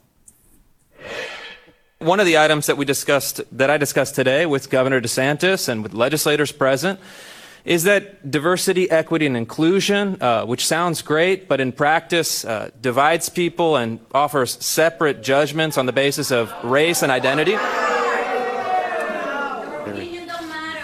My opinion does matter, actually. Unfortunately for could you. I- My opinion does matter, unfortunately for you. Christopher Rufo is right. He is now part of a conservative majority taking over New College of Florida. And while there is resistance in the form of rallies and in protests, Rufo and his conservative cohort now have the power to make immediate change. And their first order of business today, hours ago, was to fire New College's president and replace her with former, former Florida Education Secretary Richard Corcoran, a DeSantis ally and an anti-CRT crusader. The takeover has begun. In the fall of 19. What year are we living in? What year are we living in? What century are we in? What era are we existing in? This all started last June Last June, you're right. wh- So when, that- when they overturned Roe versus Wade. When the Supreme Court was able to overturn.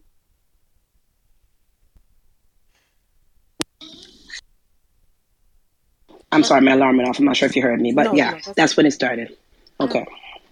Yeah. It's 2023. Diversity, equity, divides. so, does it mean then, and I'm just being a little cheeky here, excuse me, does it mean then that he is thinking the way I'm thinking that we should all be one? No, he's not.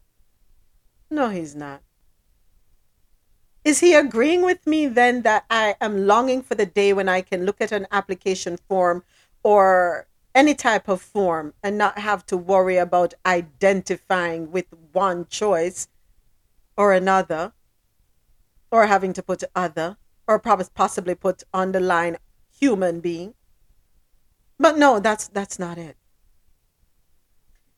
In the clip we just heard what does he want? Western culture period. And what does western culture include? Hmm? what does western culture include? White supremacy. What does Western culture teach? So I'm going to go on Google Western culture definition.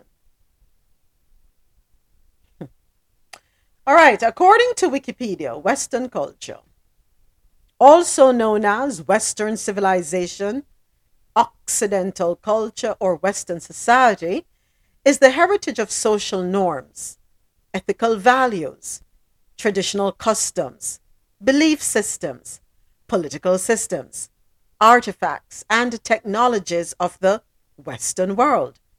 The term applies beyond Europe to countries and cultures whose histories are strongly connected to Europe by immigration, colonization, or influence. Western culture is most strongly influenced by Greco Roman culture, Germanic culture, and Christian culture.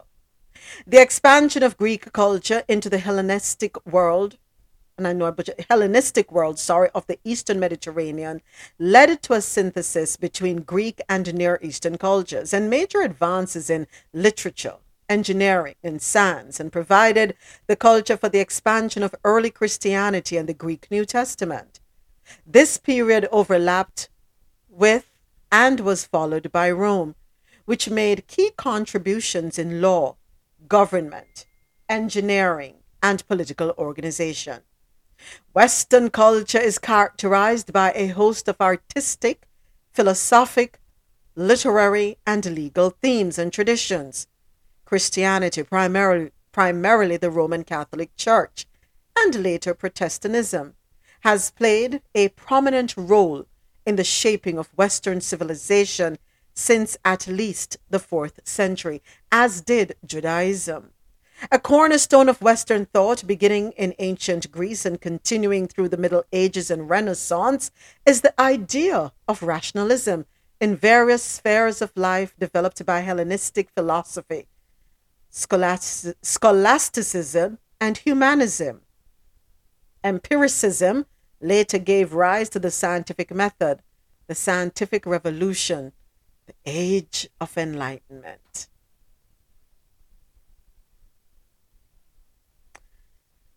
That's Western culture, Western civilization, Occidental culture, or Western society. Hmm. But I'm glad it, I was looking for the part that would highlight Roman Catholic, the Roman Catholic Church.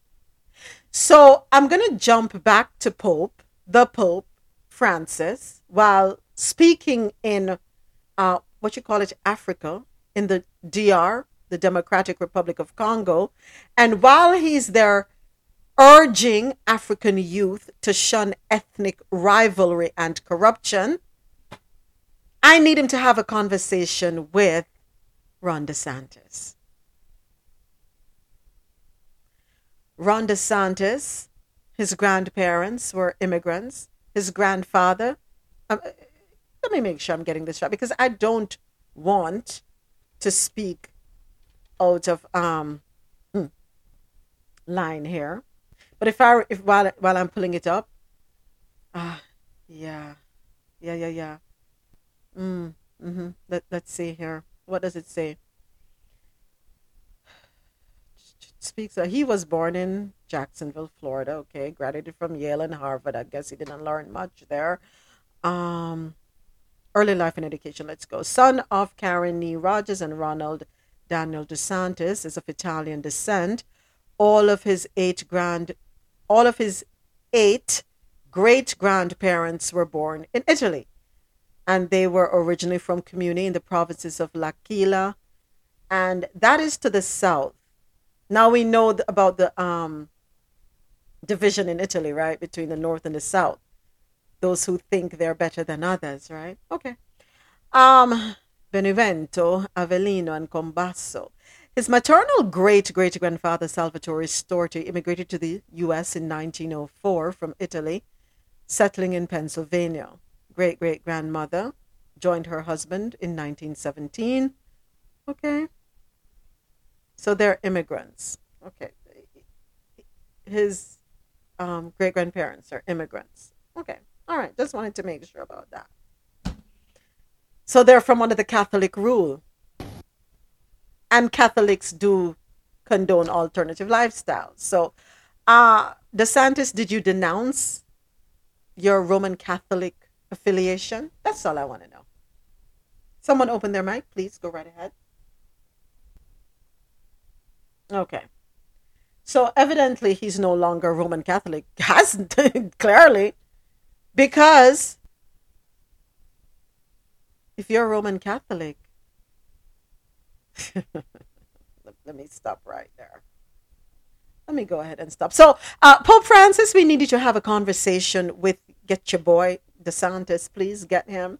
He is a loose cannon. We thought Trump was bad, but he is 10 times worse. We did say he's Trump 2.0. God forbid he gets in office.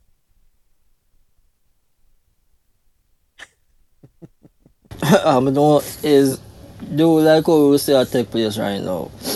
Um, as what them say, you know, the safest place for black people right now are just for us is outside of the US. Because people like him, you know what I mean, if them take over man, trust me. Him, him, are, him come from an immigrant background but him here immigrants. You know what I mean? White supremacy is a hell of a thing, that's all I can say. You know what I mean? It, it yeah, it's a hell of a thing, and him, him, it's like him, him deep in it.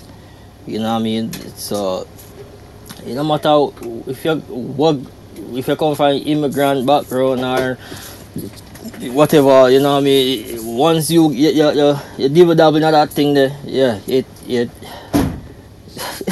we overset, but me and my wife don't have a plan already, so you know people can stay and, uh, and fight with it or they can just leave.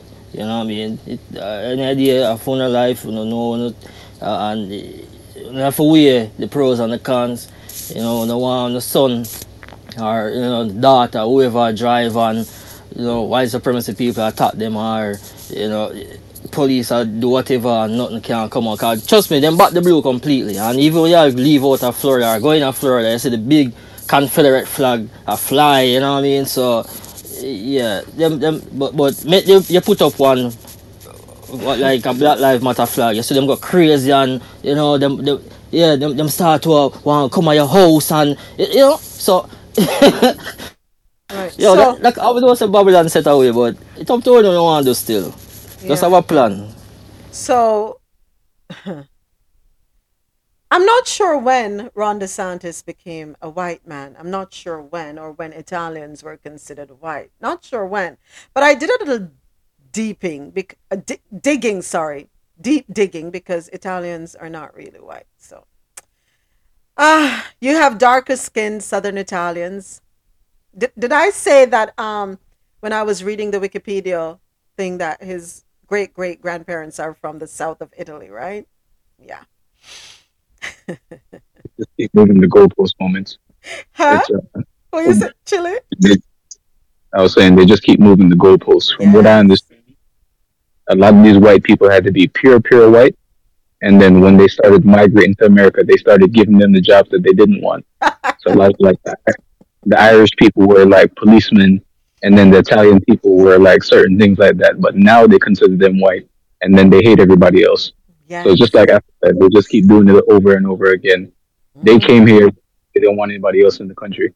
They're just trying to hold on to their uh, their white fragility, but they're still losing the country because I think most of the people that come here are from Asia and China and um the southern countries anyway. So it's a lot of Spanish people, a lot of Asian people. They don't even have to worry about the black people, but they're still losing the country. They're just trying to fight. Yep, Scramble Ah. like roaches. That's all it is. So, um, as the historian Matthew Jacobson shows in his Immigrant History, Whiteness of a Different Color, the surge of newcomers engendered a national panic and led Americans to adopt a more restrictive, politicized view of how whiteness was to be allocated. This is according to NewYorkTimes.com. Journalists, politicians, social scientists, and immigration uh, officials embraced the habit, separating ostensibly white Europeans into races. Some were designated whiter and more worthy of citizenship than others, while some were ranked as too close to blackness to be socially redeemable. The story of how Italian immigrants went from um, being racialized in the 19th century to white Americans in good standing in the 20th offers a window into the alchemy through which race is constructed in the United States and how racial hierarchies can sometimes change. Darker skinned Southern Italians endured penalties of blackness on both sides of the Atlantic. So, you know what's going on with him right here? I, I don't need to be a therapist, a psychotherapist, or put him on a couch and have a talk with him. He is fighting the blackness that lies within him. He doesn't like it. And he is going to do anything to distance himself from it as much as possible. But anyway, in Italy, Northerners had long held that Southerners, particularly Sicilians, were an uncivilized and racially inferior people, too obviously African to be part of Europe. Just look at his skin tone, folks. You can tell the African blood runs through him. Don't hate yourself, uh, DeSantis. Don't do it. Embrace who you really are. Racist dogma about Southern Italians found fertile soil in the United States, as the historian Jennifer uh, writes. The newcomers encountered waves of books, magazines, and newspapers that bombarded Americans with images of Italians as racially suspect. They were sometimes shut out of schools. Ah, look at that! Movie houses and labor unions, or consigned to church pews set aside for black people. They were described in the press as swarthy, kinky haired. Yes, many of them do have kinky hair, folks, in case you didn't know. Members of a criminal race and derided in the streets with epithets like Dago and Guinea, a term of derision applied to enslaved Africans and their descendants, and more familiarly racist insults like white, N word, and N WAP. Mhm. And I'm going to continue. The penalties of blackness went well beyond name calling in the apartheid South. Italians who had come to the country as free, quote unquote, white persons were often marked as black because they accepted black jobs in the Louisiana sugar fields or because they chose to live among African Americans. Ah, so African Americans allowed you to live amongst them so that you could survive. But now that you have been established and feel that you are accepted on the other side of the aisle, now you're ready to discard.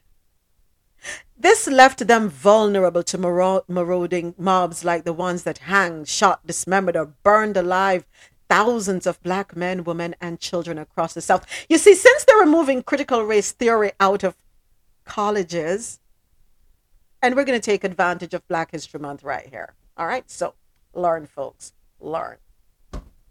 The federal holiday, um, oh, before I even get there, yeah, you know, they were subject to being hung, shot, dismembered, or burned alive like thousands of black men, women, and children across the South. The federal holiday honoring the Italian explorer Christopher Columbus, celebrated on Monday, was central to the process through which Italian Americans were fully ratified as white during the 20th century.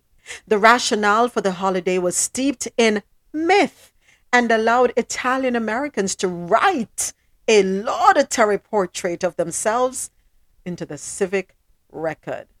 Oh, let me interpret that in layman's terms lies. Few who march on Columbus Day parades or recount the tale of Columbus's voyage from Europe to the New World are aware of how the holiday came about or that President Benjamin Harrison proclaimed it as a one time national celebration in 1892 in the wake of a bloody New Orleans lynching that took the lives of 11 Italian immigrants. The proclamation was part of a broader attempt to quiet outrage among Italian Americans and a diplomatic blow up over the murders that brought Italy and the United States to the brink of war. So, probably if the countries in Africa brought the US to the brink of war, black African Americans would be seen differently. Okay, probably. Hmm. Historians have recently showed that America's dishonorable response to this barbaric event was partially conditioned by racist stereotypes about Italians promulgated in northern newspapers like The Times. A striking, striking analysis. So there you have it, folks. A little history for us today. So this tells me what I've already known. We knew that, especially Southern Italians, which he is a uh, derivative of, they want to move away from their blackness and their likeness to blackness as much as possible. But guess what? I'm going to tell you something, DeSantis. That little tan that you have, it can't hide. It can't hide. As we look at you, we can tell. We know that there, there's some melanin there. What are you ashamed of? Why are you ashamed of diversity and equity? Why? And why are you going to propel the ideology that teaching people about the truth or teaching people the truth about their history is damaging? Why are you doing that, DeSantis? Well, you're certainly gaining attention that you want. you I, I, I want to say you're being strategic with this whole thing. That you're just doing this to garner attention. This is a cry for attention because you want to rally up the ignoramuses that lurk about those who have not chosen to educate themselves or seek knowledge. You you know that those are the ones, just like Trump, that once you hook them and you have them, then you control them. That's all you're doing. Is this really who you are? Or is this just a show? Are you wearing a mask so that you can garner the votes that you need come 2024 to secure a place in the White House, which you may get because of lack of intelligence? Yeah, that's all I'm going to say. I'm done. Done, done, done, done, done. Done, done, done, done, done. In our next story, impassioned calls for uh, reform, police reform, at Tyre Nichols' funeral. The story is cour- courtesy of the Associated Press via WSVN Miami. Let me go ahead and get that sound clip for you.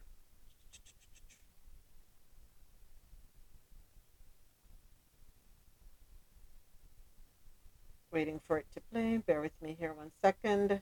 It's loading, it's loading, it's loading. Why is it stuck? Okay, I do have internet.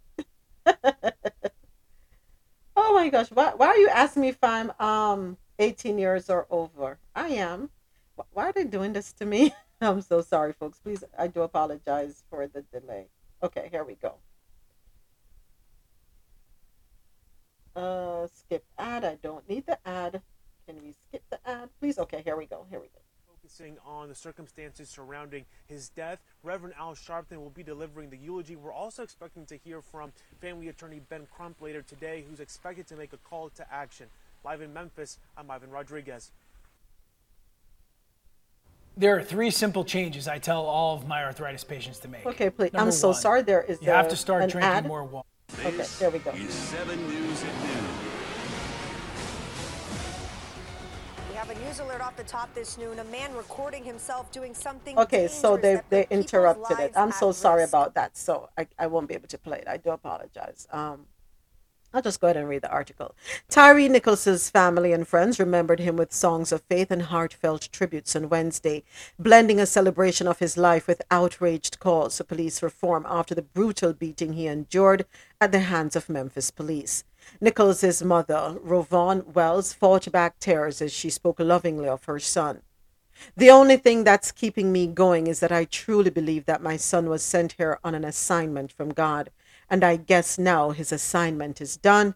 He's gone home, she said, urging Congress to pass police reform. The Reverend Al Sharpton and Vice President Kamala Harris both delivered impassioned speeches, calling on lawmakers to approve the George Floyd Justice in Policing Act, a broad package of reforms that includes a national registry for police officers disciplined for misconduct, a ban on no knock warrants, and other measures. Harris said the beating of Nichols, a 29 year old black man, by five black police officers was a violent act that violated the stated mission of police to ensure public safety. It was not in the interest of keeping the public safe, because one must ask was not it in the interest of keeping the public safe that Tyre Nichols would be with us today? Was he not also entitled to the right to be safe? So, when we talk about public safety, let us understand what it means in its truest form. Tyre Nichols should have been safe, she said. Nichols was beaten after police stopped him for an alleged traffic violation January 7 video released after pressure from Nichols' family. The video shows officers holding him down and repeatedly punching, kicking, and striking him. All of this with a baton as he screamed for his mother. Sharpton said the officers who beat Nichols might have acted differently if they were real if there were real accountability for their actions. He also believes that if Nichols had been white, you would not have beat him like that. We understand that there are concerns about public safety. We understand that there are needs that need to be dealt with when it comes to crime. But you don't fight crime by becoming criminals yourself. You don't stand up to thugs in the street by becoming thugs yourself. You don't fight gangs by becoming five armed men against an unarmed man. That's not the police. That's punk family of other black men and women killed by police, including George Floyd, Breonna Taylor. Botham Jean and Eric Garner, also attended the funeral, and Nichols' mother called on officials to prevent more tragedies. After Tyre Nichols' funeral, Biden faces pressure on policing. This article, courtesy of the Associated Press. When President, Vice President, rather, Kamala Harris was called to the pulpit at the funeral for Tyre Nichols, she said the White House would settle for nothing less than ambitious federal legislation to crack down on police brutality. But I want to stop right there for a quick second. Oh, I was in the Matrix. I'm so sorry. Thank you for letting me know, Chili. So sorry. Uh, So, Vice President Kamala Harris, when she got into the pulpit, she is calling for um, federal legislation to crack down on police brutality. But I do have a couple of questions. Federal legislation, when enacted, isn't it always counted at the state level? Am I right or am I wrong?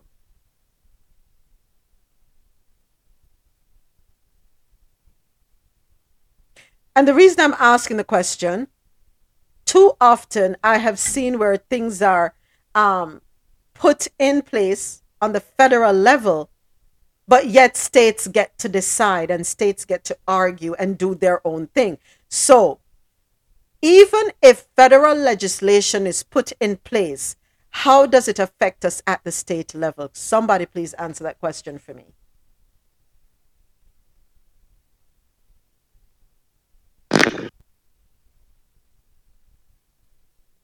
Go ahead, go right ahead. Because I don't know.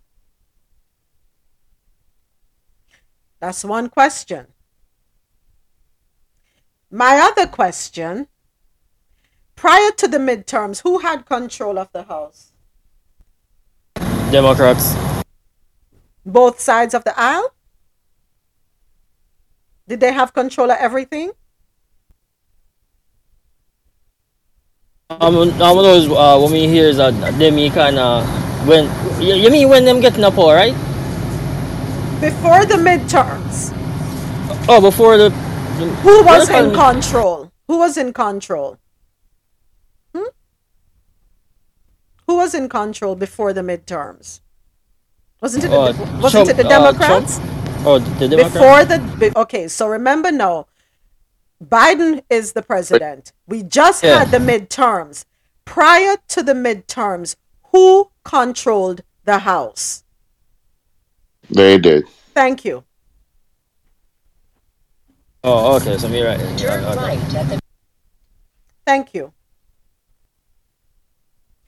So you're calling for something to be done with the Republicans in control right now? So a couple months ago, I raised the question, and I think it was um, was it Prezi or not DJ Naturalist that broke it down and explained to me how um, executive order works.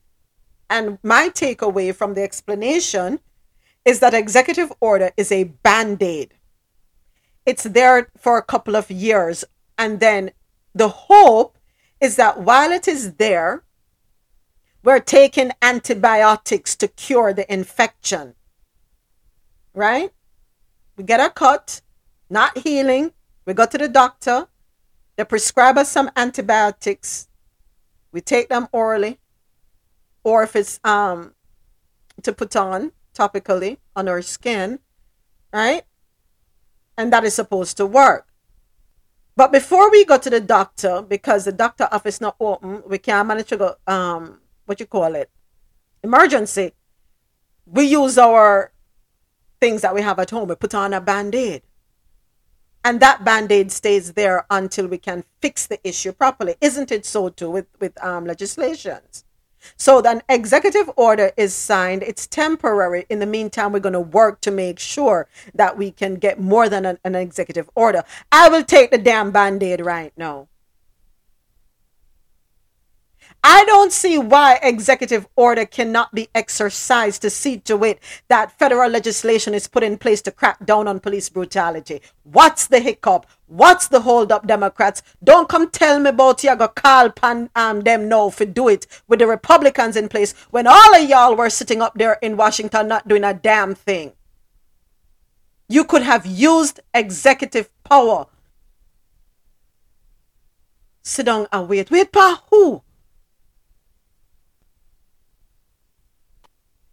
They make too much money. That's the hiccup. It's just, yeah. There's entire cities and communities and towns that the prison industrial complex like feeds off of black and brown people. That's the hiccup.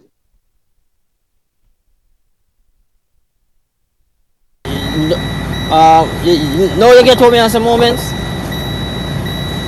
You get what me I say? Me no, me no choose no party because I'm you already the two of them are the same. Two two of them are the same. One bird, two wing. Two of them are the same. The one just outright with it, the next one just kinda easy back with it. But behind closed door, them other things. A whole heap of time them could have put thing, um executive order. Even the speech of me uh, uh say well, well when name Trump when I run for president thing again, and he must say as soon as him get in, he must go sign um into uh, sign exe- exec, um, executive order immediately to do whatever and whatever. So are things what can be done as a president. You go in, you, um, a matter come up, and it come like it up to you to say, you know what, me gonna just up and sign in the executive order here. You get me I say, and then maybe work to for whatever, um, say make it become law or whatever it is. You get me? But are things what a president can do. Obama couldn't do it. He never do nothing. Him do it for other people. Biden come in, same thing. Him couldn't do it, him do it for other people. But yes, still, who black people are the one who got us into the presidency. If you're not black, if you don't vote for, for me, you're not black. But oh, and well, next thing I'm also say, well, I can't do any. what- What's your name? Ka- Kamala. And even Stacey Abrams, what of them? Well, I can't do anything for just black people alone. Um, they're like 13% of the, the uh, uh, uh, you know, of the nation. But yes, still, our, uh, our next group of people are 6% you can do things for. Immediately sign into legislation just because somebody say, yo, are you bringing the COVID in now? Well, we need to sign an executive order to protect these people, even though they're just 6%, even though they're just 6%. So them not care. They, they do not care. It's all a sham. All right. You so get what I I- said? Yeah. So I have the clip. I finally have the clip. Let me go ahead and play it. Sorry. In the news today, family and loved ones of Tyre Nichols saying their final farewell. 7's Ethan Calloway is live at the Satellite Center with a look at the This is from yesterday, Ethan. folks. This is from yesterday. Prominent figures joined loved ones for that really somber service. Meantime, calls for change as many hope to prevent a similar tragedy from ever happening again. Tyre was a beautiful person. And for this to happen to him is just unimaginable. An emotional farewell to 29 year old Tyre Nichols in Memphis. Family and friends gathering for a final goodbye nearly a month after he died following a brutal beating by five Memphis police officers during a traffic stop. We have to fight for justice. Yeah. We cannot continue to let these people brutalize our kids. Vice President Kamala Harris and the family members of George Floyd and Breonna Taylor were among those in attendance at Nichols' funeral Wednesday. The Reverend Al Sharpton delivered the eulogy, which included a call to action on the George Floyd Justice and Policing Act. Some of us are going to fight until we make this legislation happen. Efforts to revive the bill are already in the works. Ahead of the State of the Union next week, the White House says President Biden will push for it during a meeting with Congressional Black Caucus members today. He's continuing to call on Republicans in Congress to join with Democrats and ensure our justice system lives up to its name. The bill would create a national registry of police misconduct, ban racial profiling, and overhaul qualified immunity, a main sticking point. Republicans defend qualified immunity, Democrats want to axe it. Tyre Nichols' family has also been talking to Senator Cory Booker, who helped draft the bill. We need all of us to finally, finally get this reform. Tyre Nichols' parents are scheduled to attend the State of the Union address next week. So, um, what is it? There's. oh, I do apologize. Let me close that out. Mm. Let me choose my words very carefully. Um, I know that President Biden has been accused of being too cautious. Why is he being cautious? Why is he being cautious? What's the reason? What are you afraid of?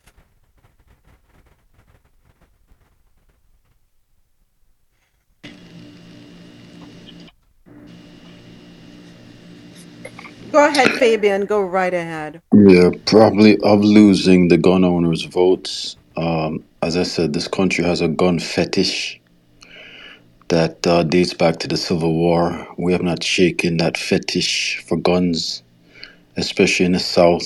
I don't get it. I'll never understand it.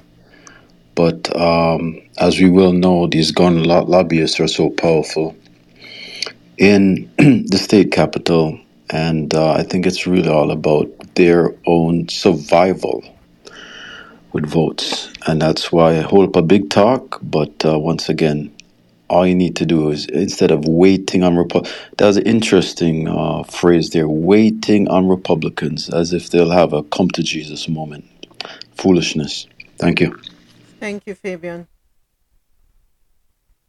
Uh, moments. Um, I don't know if you see it, but you remember when Biden he have him and Kamala he have a uh, what was that uh, uh, some um, video conference with the Black Caucus, and talk to him like a child, like kids, children, where where now behave, and the way a talk to them, and him go as far as say America is not only uh, America is doomed not only because of black people.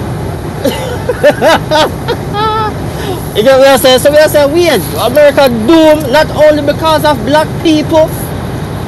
When them and, and them talk about by 2040, um, America, um, the, the whites are going to be the minorities.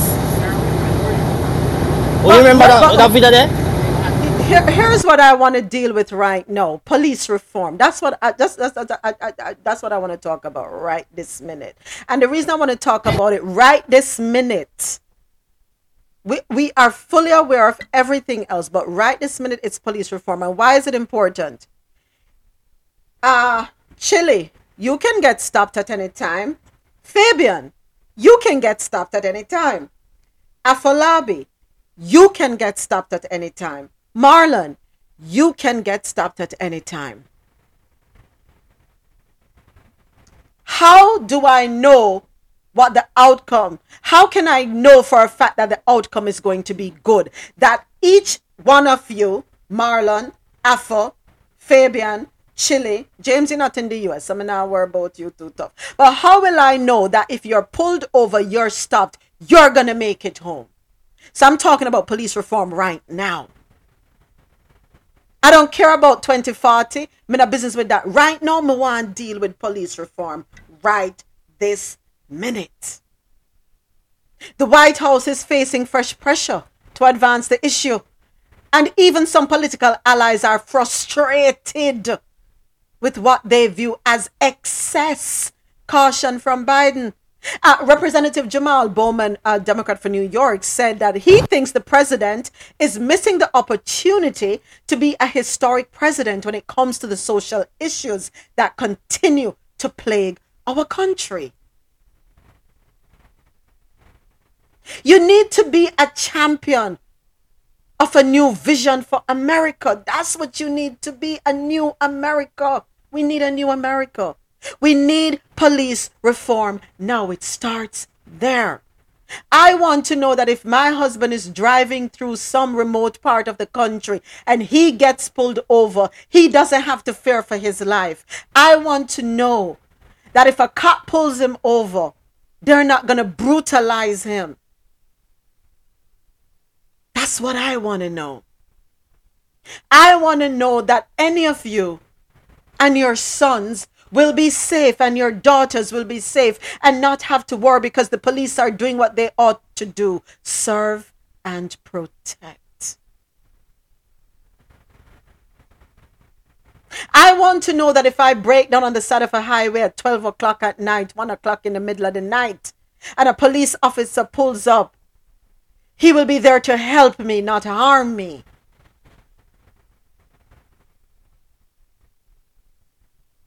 Police reform. We can't eat all the apple at once. We have to take it in chunks. So let us start with this one because it's an ongoing problem.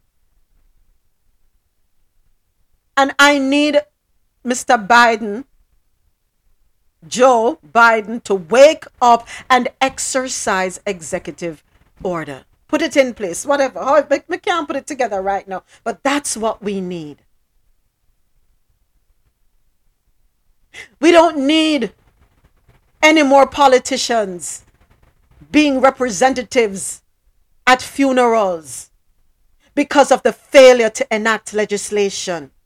The failure to use what is available to you to see to it that something is done. And yes, we know we're going to have the war at the state level to fight there because it seems to me the state supersedes federal. I thought it was the other way around, but mm, no, states get to dictate what happens. But the fight continues there as well. But at least when we have federal inaction, it tells us that something is finally being done.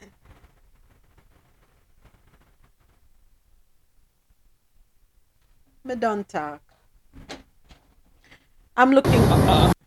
I'm just waiting right now for them to come out and say that we are going to be signing. We're not waiting on no Democrats. We're not waiting on no Republicans. We're not waiting on nobody. We are going to do right by the people of this country.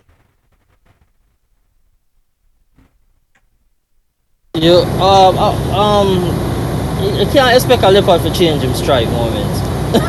you get me? What you mean one for? Uh, don't them say uh, support this world stop on first thing and uh, you know go around and lock up black people, you know all kind of something. Same way it would come on and known for back when she da uh, California, I lock up black people, they get black men to be exact, and one of them even win him case. They even do a look at when they do a presidential thing, they run for and all sort of things start to come to light. I said, oh yeah, you know what I mean? Because that's the first, I first hear about this Kamala Harris until I see that something that the man say your evidence come before to show say him innocent and she ignore it. I mean up with him case and get about nine point something million dollar. So she know for them something and him know for him him, him that some law in that support and come on to black folks. So it is shocking to me when I see him come and say if you don't vote for me, you're not black. She say one when she da run against him, she da call him racist. I guess whatever deal they make, them change them talk. I guess if for make her the, the, the, the, the vice president, if she get as much black voters, who knows? You get what I said? So she change her tone. Oh, I don't think you're racist. You get me I said. So it, it, it, it might is strange how, all, all, all these people who vote for this brother here and this woman here forget about all of these things. It's like them, them get amnesia or something. You get what I said? So you can't expect a, a leopard to change them stripe. So they're not gonna do nothing about no police reform. Especially since the black people have no powers. Nobody did for really talk for, for black people. So all of who them bring out a people funeral, Al Sharpton and Kamala, they, they not serve no purpose because the whole all them do come a pacify, put a little band-aid on it and, and that's all it is. Don't even support black folks. I'm going to take a quick break, and when we return, we have more stories out of North America.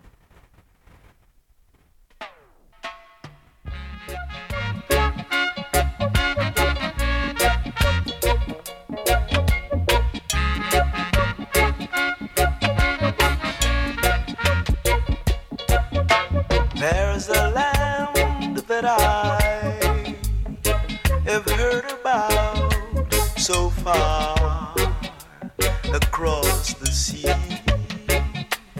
There's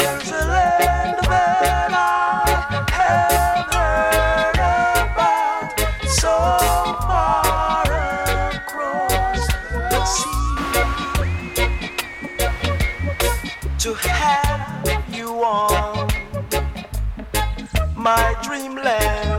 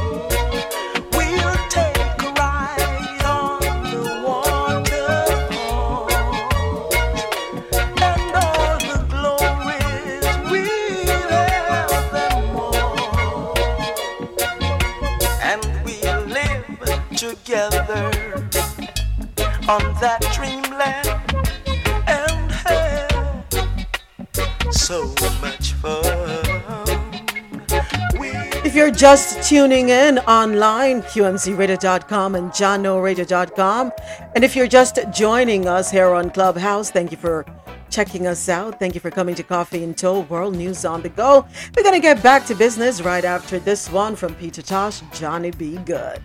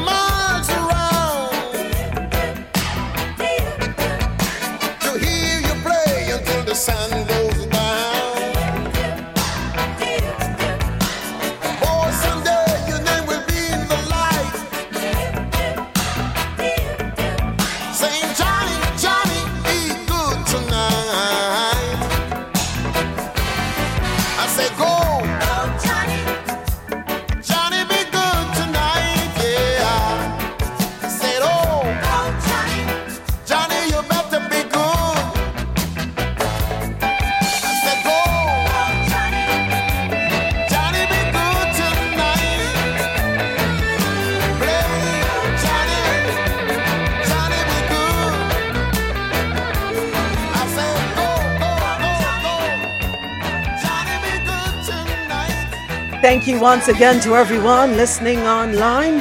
Thank you so much for sticking sticking with us. Thank you to my Clubhouse family. Appreciate each and every one of you. It is time for us to get back into the rest of the stories out of North America. Passengers disarm gunman who killed DC employee and shot others. Story courtesy of the Associated Press via WSVN.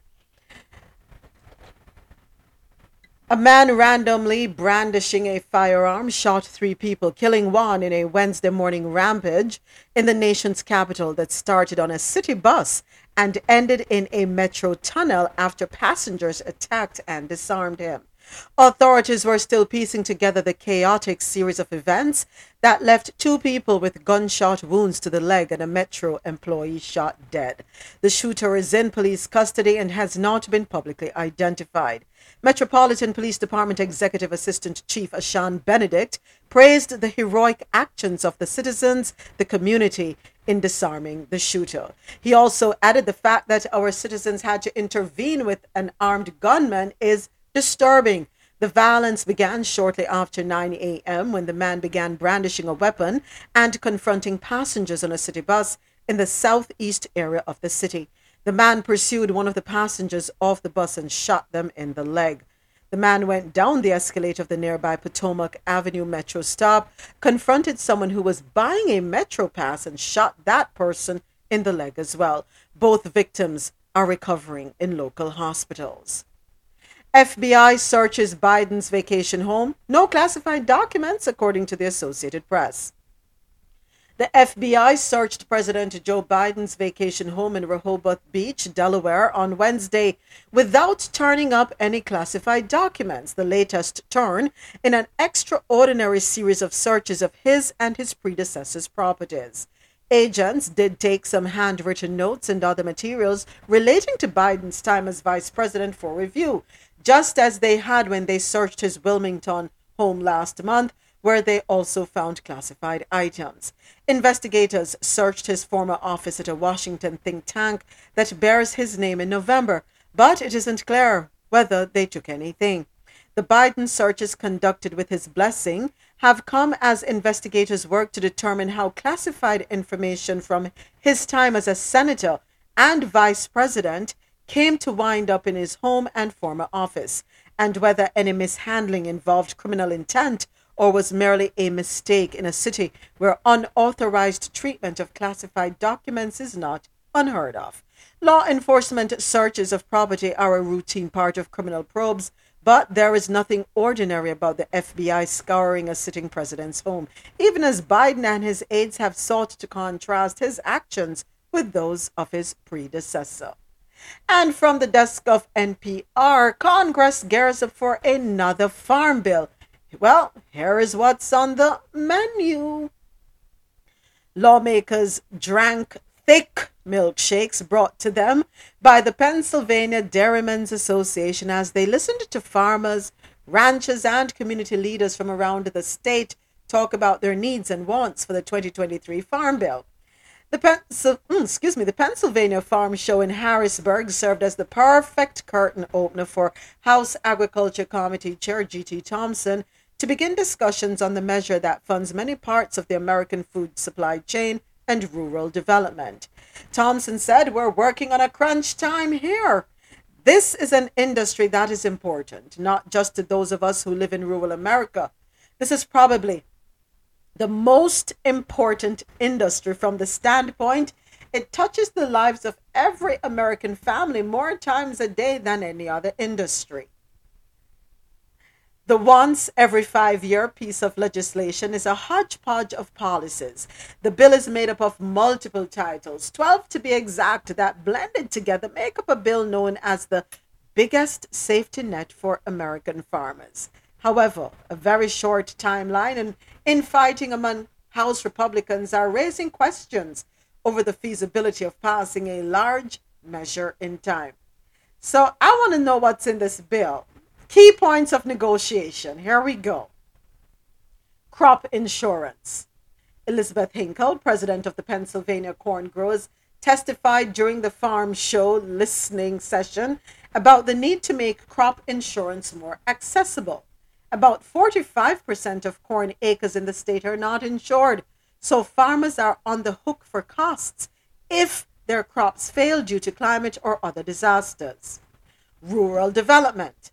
The Department of Agriculture is the only federal agency with the explicit mandate of deploying programs to help the development of rural areas.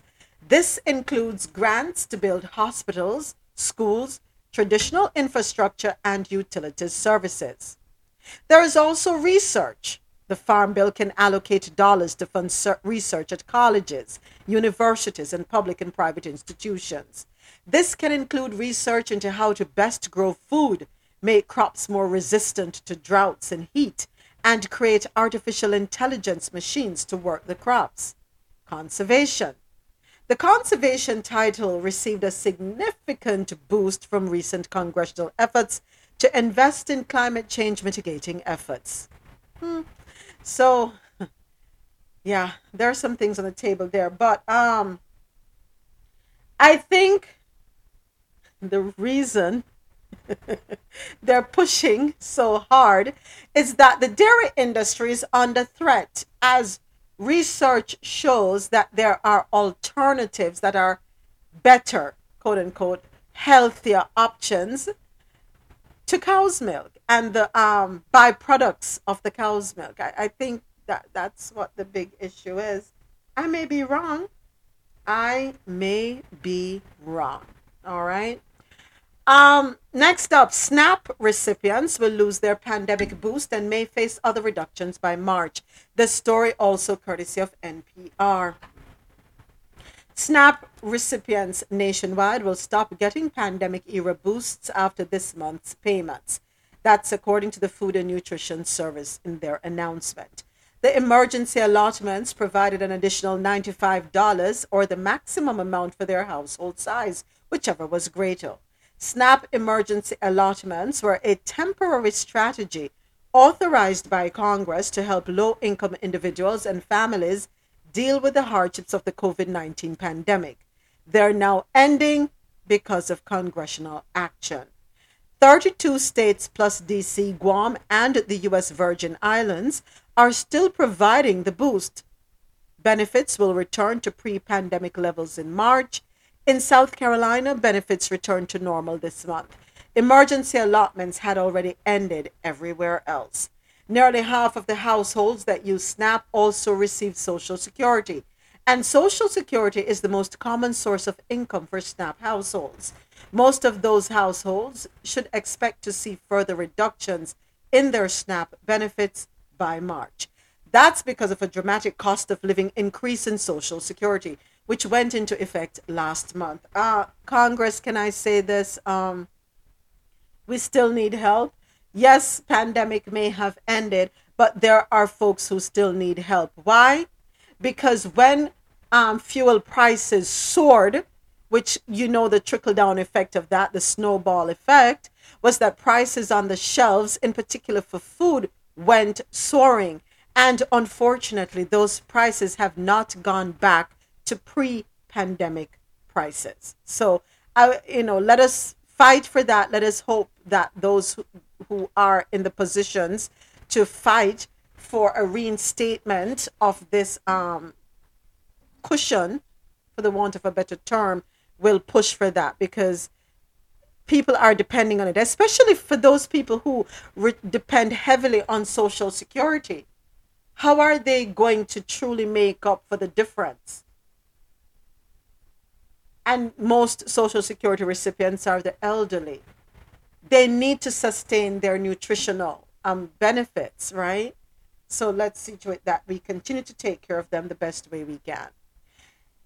Next up senate democrats grapple with pressure to remove gop's blue slip authority on judges. So i don't know what the blue slip is. So i'm going to learn today courtesy of cnn when the Senate Judiciary Committee meets Thursday to vote on another slate of President Joe Biden's judicial nominees, Democrats will be benefiting from more than their two additional years of Senate control. Democrats, with the expansion of their majority in the midterms to a 51 49 margin, have gained new advantages in their remaking of the federal bench that they did not have during the first half of Biden's administration. Among them, soon having a clear majority of the Judiciary Committee, rather than the previous even split that will limit the ability of Senate Republicans to slow the pace of confirmations. But the committee's Democratic leadership is stopping short of committing to another aggressive move that would hypercharge Biden's reshaping of the judiciary. Activists on the left want Chairman Dick Durbin to abolish the blue slip, the last major tool GOP senators have to constrain the impression Biden can make on the courts. but the Illinois Democrat has not been willing to take that step. Just a few weeks into the new Congress, shadow boxing has already begun over the role of the so called blue slips. The sign off district court nominees must get from their home state senators and whether they will be used to obstruct Biden's judicial overall. Republicans have made a mockery of the blue slip system. All right, so I need somebody to explain a little more to me. If you're familiar with the blue slip system, what exactly is it? Because I'm not going to lie, I still don't understand what it is after reading that article. Anybody familiar with the blue slip? I'm jumping on um, Google. All right, so according to Google, uh, www.judiciary.senate.gov, what is a blue slip? The Constitution requires the president to seek both the advice and consent of the Senate in appointing judges to lifetime positions on federal courts. A blue slip is a piece of paper that the Senate Judiciary Committee uses to solicit views of home state senators after a person is nominated to be a federal judge in their state. It gives meaning to the advice prong of the Senate's constitutional role. The return of a blue slip usually signifies to the committee that the president received the advice of the home state senator before the nomination was made. A returned blue slip does not necessarily mean that the home state senators will vote to confirm the nominee. However, it does indicate that the senators elected to represent that state were consulted prior to nomination and that the nominee is likely to be confirmed. Ooh, child. Do you get it now? said that. Woo! Yeah. I think I understand it a little bit better now with Yeah. that description. Do, do you? It's so. I think one of the things that that sounds like, well, because the Senate majority is now Republican and the president is Democratic, if he chooses someone who would likely be not Democratic because these um, judges are not supposed to have a political affiliation, but let's say liberal versus conservative, then the more conservative Republican could cancel out that person and say, no, you can't choose that one, you must choose someone else. That's how I understand it. Okay. Makes sense. Makes sense. Ah, Sonette, we learn something new every day, huh? Yeah, that, I've never heard that term before today, and but I think I, I'm that's how I'm understanding it, and I hope so. Does anybody else understand it that way? Please say yay or nay, or tell me tell me what you think. I'm I'm open to it. Yeah, me too. Or is everybody agreeing? Or we're we still trying to um take it in? I have no idea. I was trying to figure it out as well. Um, I was I was like trying to like this the blue ticket thing sounds interesting, but I don't really understand it. But yeah, if anybody else could elaborate, um, I'm down. All right. So, a blue slip is a piece of paper that the Senate Judiciary Committee uses to solicit views. So, all they really want is to hear what home state senators have to say about someone who has been nominated to be a federal judge in their state. Mm-hmm. That's it. But but I, yeah, so like a conservative, like we know that the Senate, the majority is Republican. Republican sometimes equals conservative. Right. If I'm wrong, take it away from me. No, but that's you're how. I see it. Yeah. Right? So if a conservative senator sees that President Biden is going to put this liberal judge in, they're going to say, uh uh uh uh. We want somebody, let's put in somebody Kavanaugh like, or someone, what is that, that woman's name? Put in one of them people, Roberts, instead of a someone like um, our newest justice. Oh my God, I'm going blank. Kalani Brown. Um, that's a designer. Shoot. Whatever her name is. It's Kalani, isn't it? I don't know. Embarrassment. That's okay. Don't Say worry. it again, David. Ketanji. Brown. Ketanji, Yes. okay. Instead of Ketanji, they're going to put in a somebody like like Roberts or or Kavanaugh, and and then we'll end up where we are right now with uh, mostly. Are we balanced in it? You know, I'm not changing the subject, but yes, that's how I understand it. Mm. Okay. All right. Fair enough. Um. Fair enough. Yeah, that sounds reasonable to me. To me. All right, and that one, that story wraps up the news out of North America. So we have business and tech news. Yeah, let's get into that. Um, Oops. Wow, wow, wow. Okay, here we go. Frontier announces all you can fly summer pass. Hmm, interesting. How does this one work? Story courtesy of CNN via WSVN. So it is only February, but Frontier has announced a deal for anyone planning summer travel. The low cost air carrier is launching an all you can fly summer pass. It will cost $399 and includes nearly unlimited flights between May and September. Frontier says each flight will cost pass holders just one cent plus your taxes, fees, and any charges for seats or checked baggage. The airline currently has more than 100 destinations and plans to add new non-stop service between multiple cities and Puerto Rico this summer.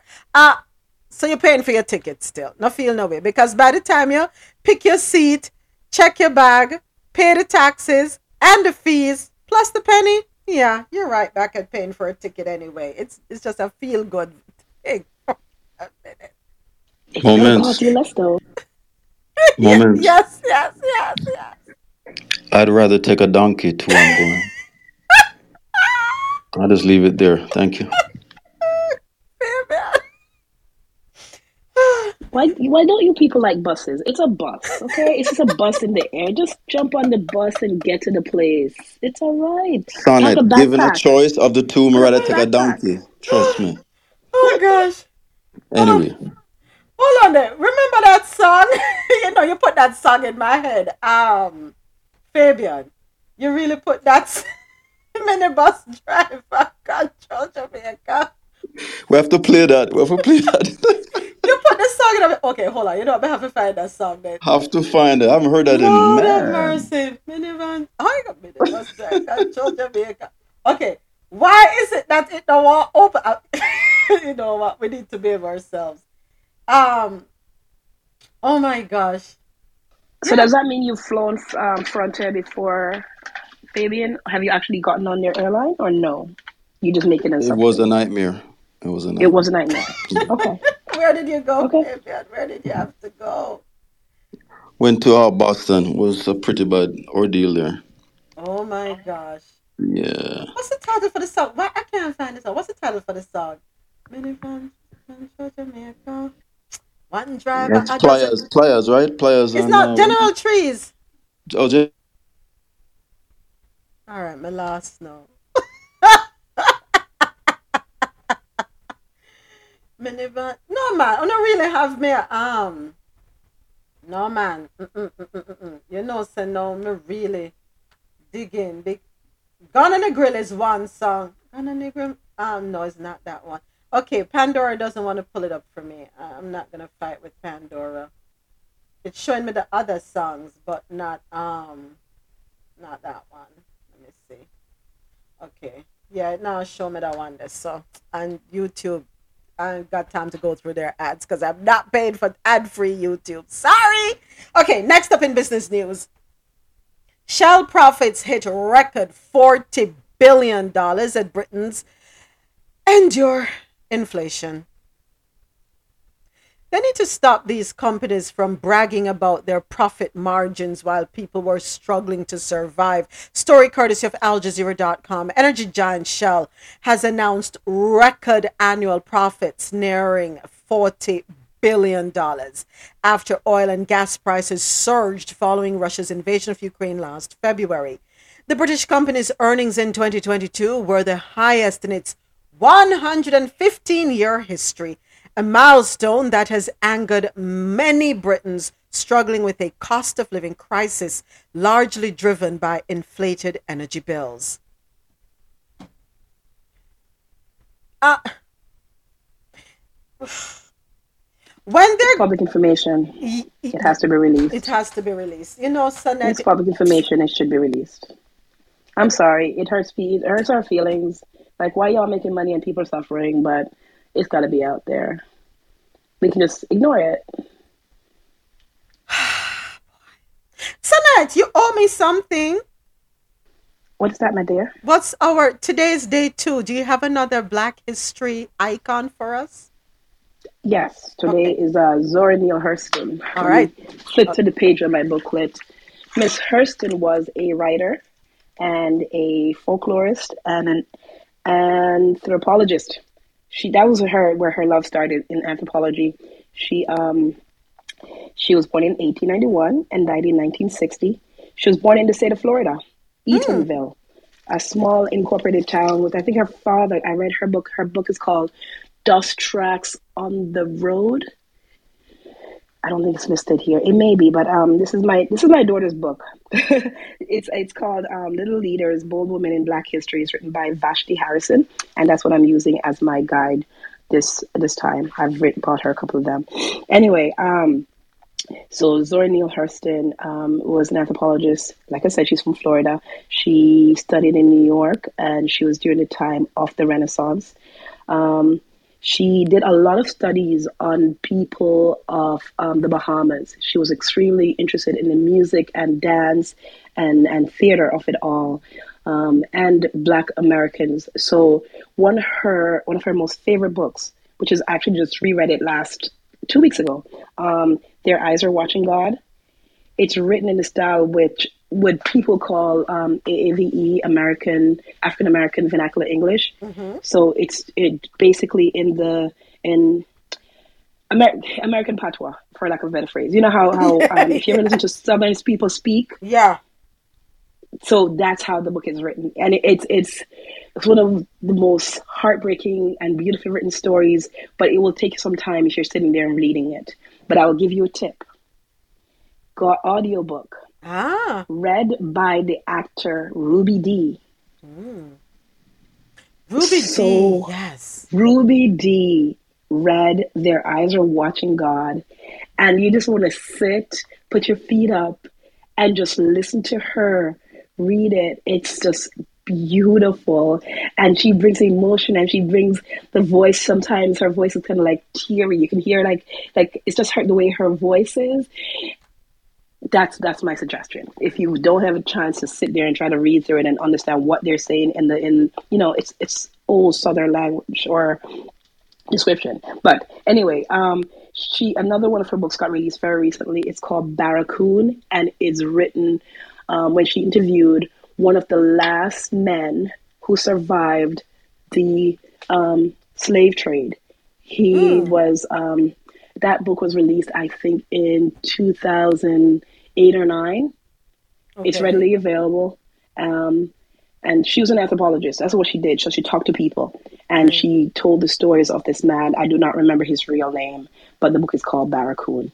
So that's my story today. Zora Neale Hurston, American folklorist.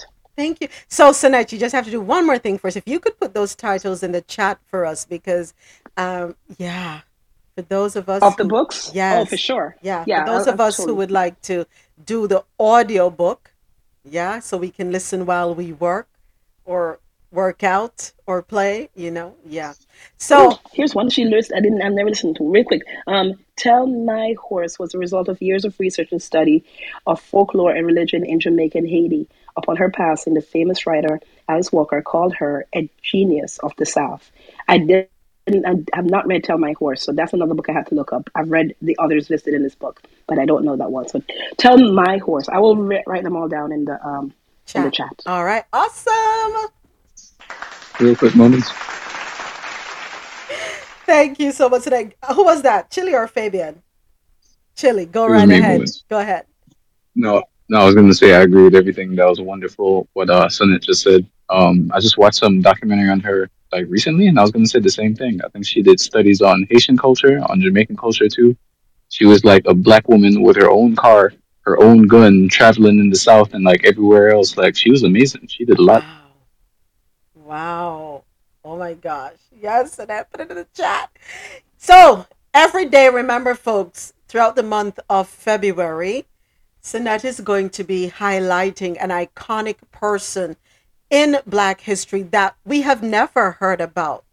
And we need to share this information with our children because, you know, we already know, especially in Florida, do not let history die. Do not, just as food, the foods we eat today are passed on from generation to generation, we must do so with our history right? Our icons. They are many and we ought to be proud of them. Okay, so I want to do this. I want to dig a little deeper. We're going to talk a little bit more about anthropology. What is anthropology? It is the study of human societies and cultures. And I'm saying it not for the adults necessarily, but yes, there are children who do listen. There are parents who are transporting their children. Remember, it's another time zone in other parts of the world. Uh, for some people, it's 5.30. For some, it's 8.30. All right. So children are listening. So uh, what is anthropology? It is the study of human societies and cultures and their development. The study of human biological and physiological characteristics and their evolution. And in case you didn't know, there are four types of anthropology there is archaeology, bioanthropology, linguistic anthropology, and social cultural anthropology. All right. So let's look those up. Let us look those up. Archaeology, bioanthropology, linguistic anthropology, social cultural anthropology. Okay? Amazing. Thank you once again, Sinette. We appreciate it. In lifestyle, Black on Black celebrates Black culture while exploring history and racial tension. This story, courtesy of NPR.org. These lines appear on the first page of Daniel Black's Black on Black on our resilience and brilliance in America. Check that book out as well. Black on Black.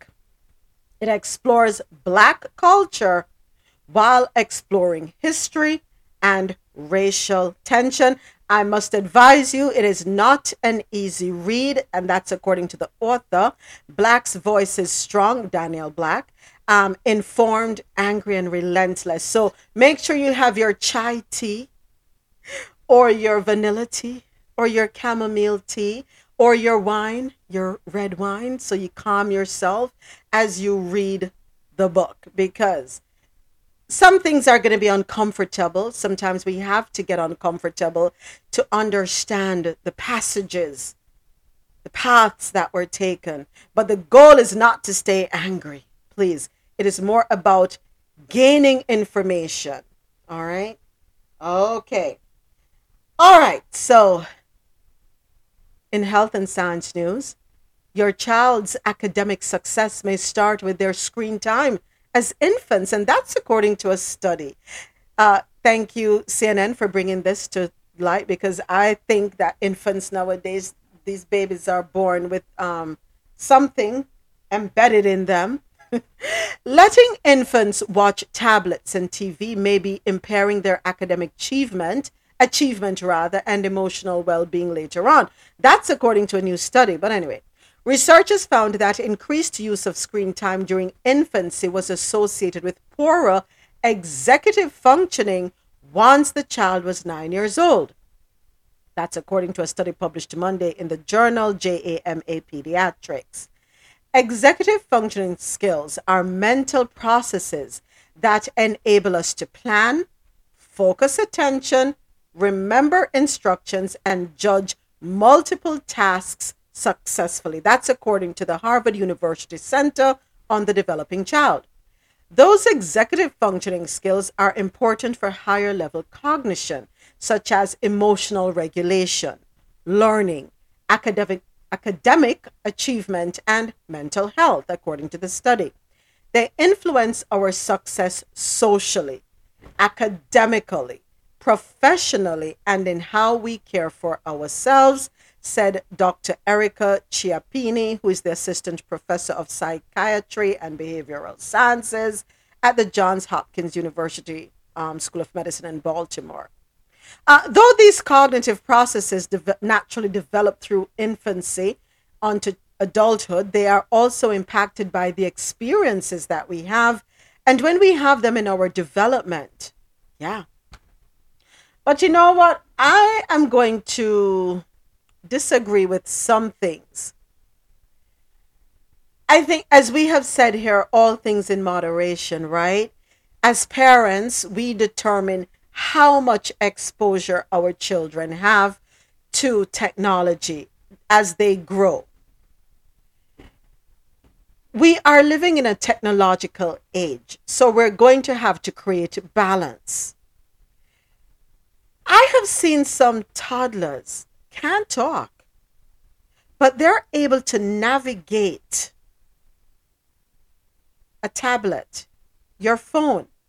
They know exactly which app you to go to. And let me tell you, you don't have to tell them more than once or show them rather. You take up the, the device, you put it in front of them, and you tap the app, which tells me their memory is sharp. You don't have to show them after that. Go right ahead. Go ahead. Go ahead. Go ahead. I also agree with you, and it depends on what you're actually having them watch because I have some cousins and my nephews where the games that we allowed them to play was more math related, vocabulary related, and they're well above their grade when it comes to those two specific concentrations, vocabulary and math. So it still depends on what you're allowing them to watch on these tablets. Exactly. Sunday had the pleasure of meeting a delightful three or four. How old is he, Marlon? Three or four? Mm, yeah, yeah. Between three and four. He's out of this world.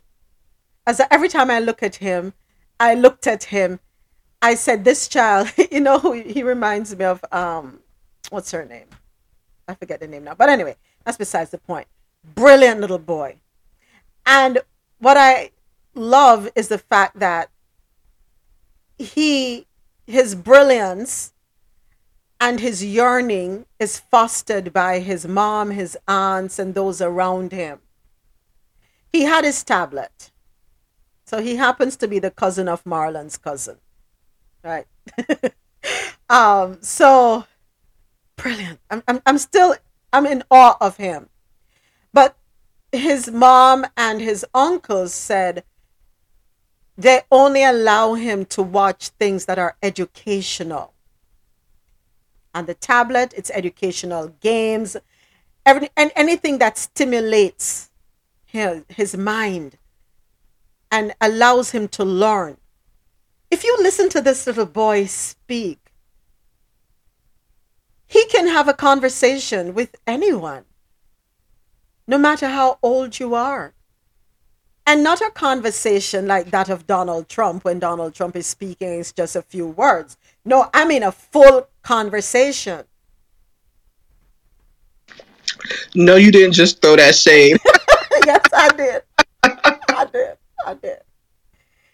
He reminds me of um, Dr. Janice Johnson. Remember um, from the foundation that we promoted last year, Read Across Jamaica, Dr. Yeah. Marley Book. Dias. With the books. Yes, Marley Dias. He reminded me of her. I see her in him at his little age. The ability to hold your attention, demand your attention, I should say, and hold it. We were playing dominoes. And his reasoning. Let me tell you something. I see great things in the future for him as long as they continue to encourage him and motivate him. Yeah. So I don't think it can be damaging. I think it's what you allow them to have access to and the amount of time you have them on it. Go right ahead. I was also going to say the only drawback I see in one specific family member is because of the heightened vocabulary, they feel that they can join the adult conversations, and that hasn't been checked yet. Hmm. So you have to remember that even though they have the vocabulary, they still have to understand that they are still a child. An adult conversation is separate from you.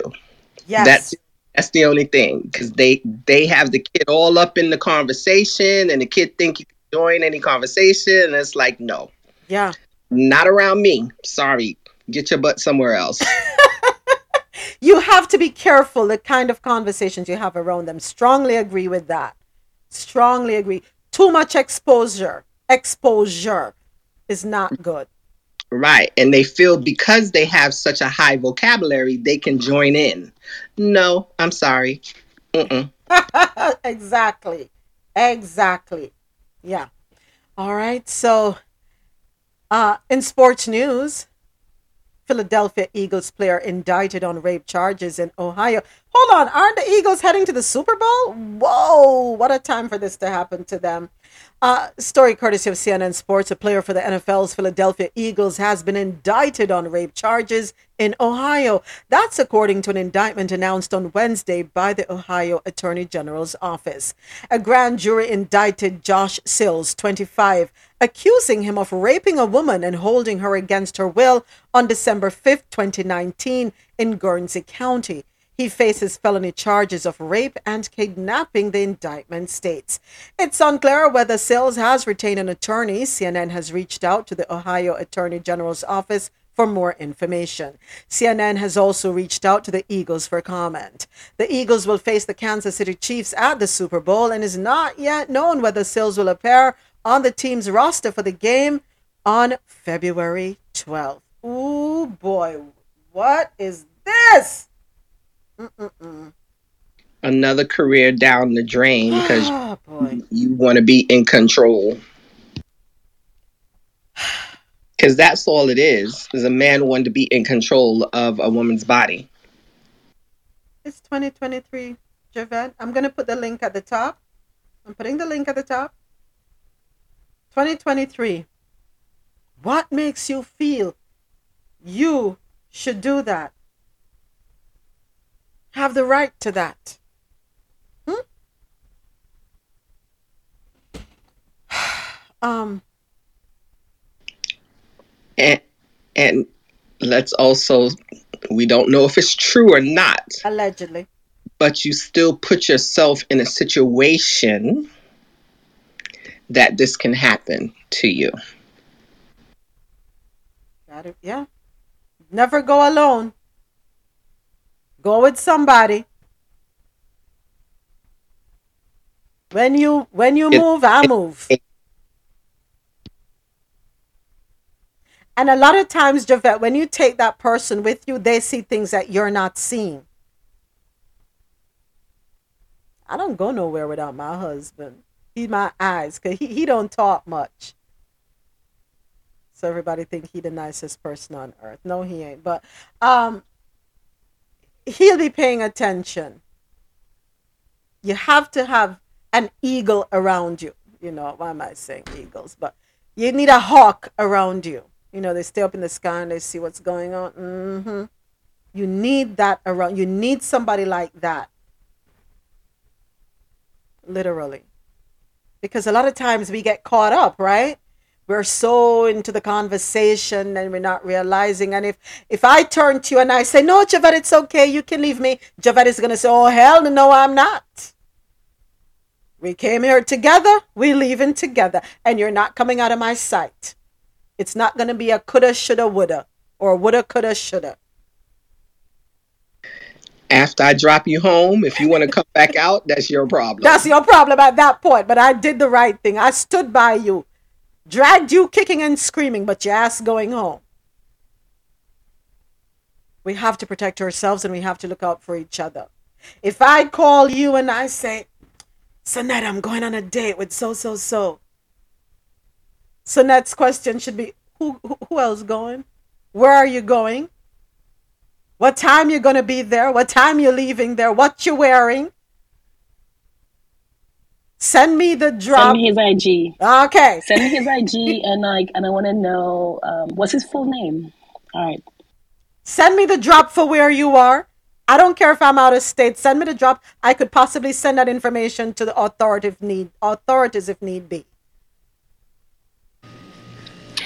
You know, Mamas, this brings up a great question. What are we telling our young men and our young women, you know, as far as situations? And, you know, so often they go with friends and they get caught up, and everybody's kind of in a frenzy, and some alcohol might be there. But, man, these are conversations we need to have with our young people as far as uh, situations they could possibly be in and how to, what's their safeguard, you know?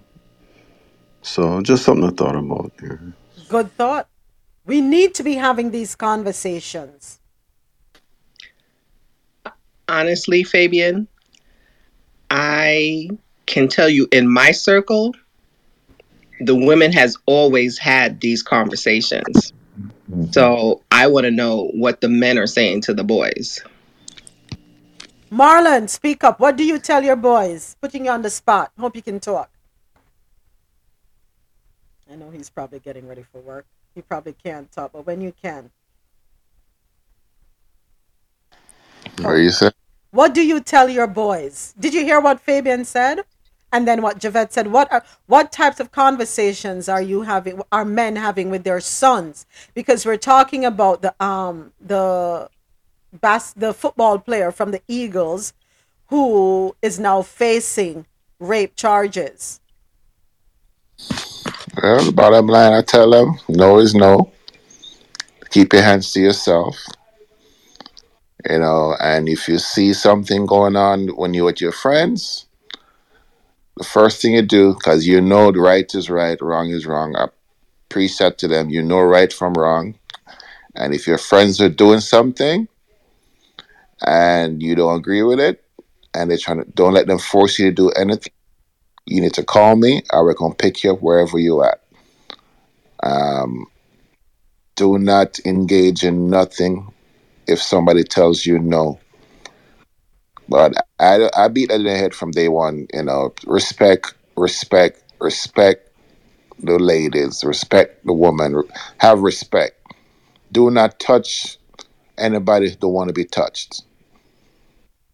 You don't own anyone. So that's basically it. Thank you, Marlon. Appreciate that. Men, do not be afraid to have these conversations with your sons. And you see this gallus lifestyle where your boys see you going from one woman to another woman to another woman to another woman within a short space of time. Be careful because you're teaching your son to do the same and your sons to do the same when you're carrying them on those excursions and expeditions. That's a way to teach them to disrespect women because they see you going from one woman to one woman to woman, one woman. They see you, they listen to the conversations, they listen to the lies you're telling these women. They're watching how you touch these women. And they're watching when the women are saying, No, take your hands off me, but you're still touching. So you're teaching them through actions as well. So, not only in the conversations, but in what you expose them to. No means no. And don't come to me about she said no, but she never really mean it. No means no. And if you're going halfway and she said no, back the hell up. No means no.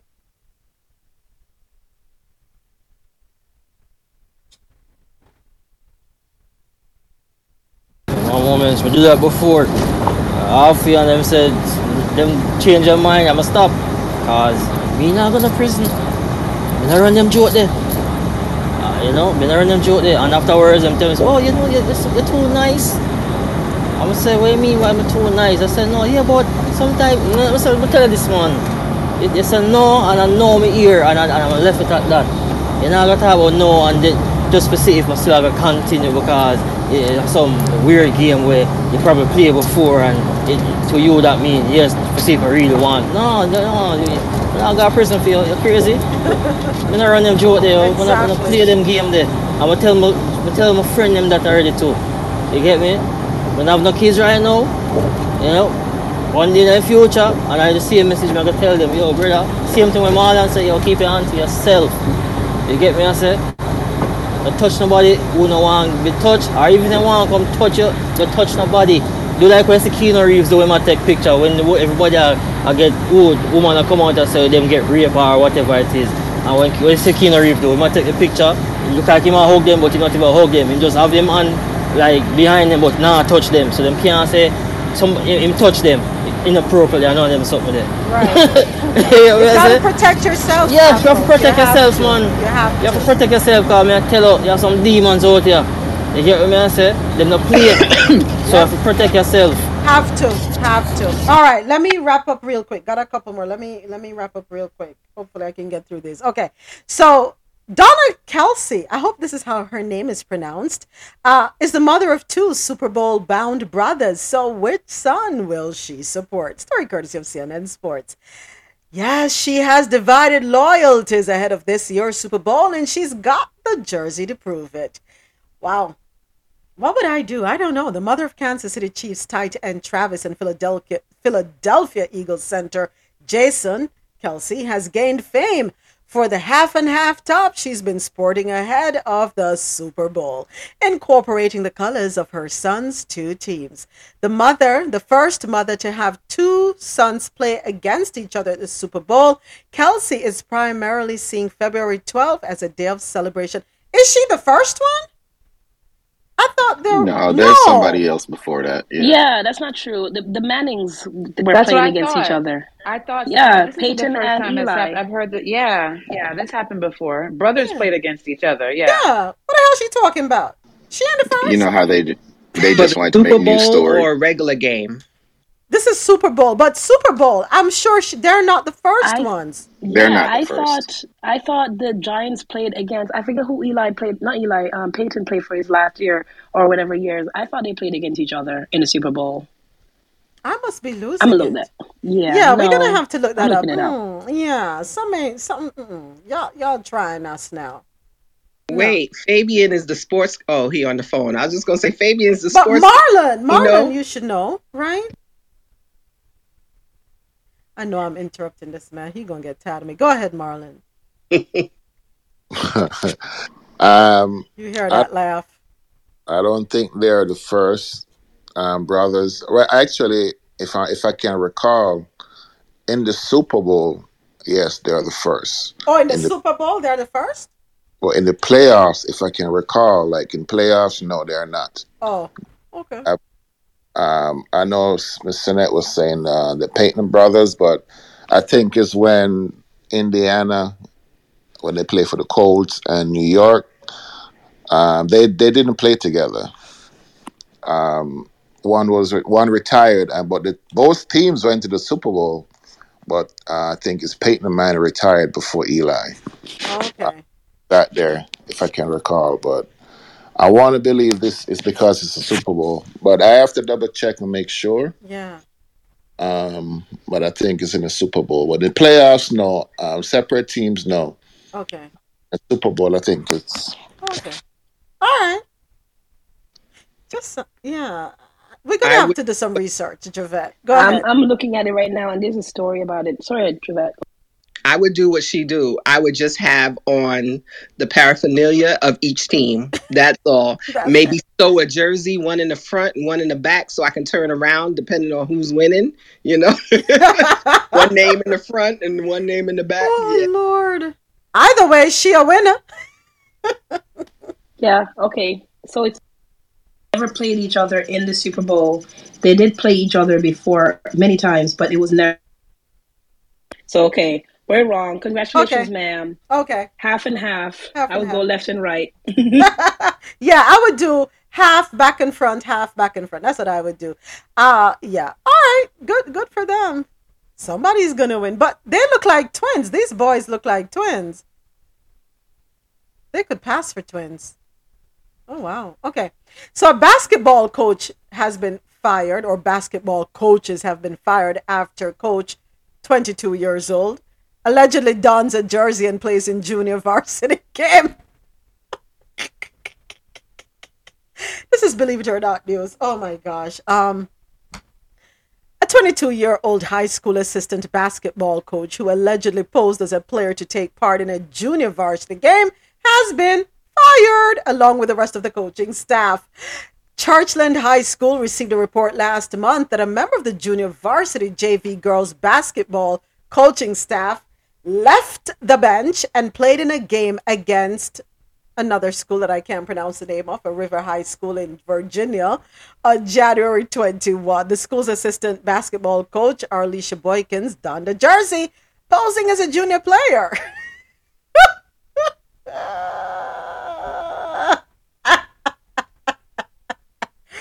oh my gosh, you got to win the game by any means necessary. This one is a little disturbing. Um, Michigan, a six year old orders $1,000 worth of food on Grubhub. How in God's earth did he pull that off?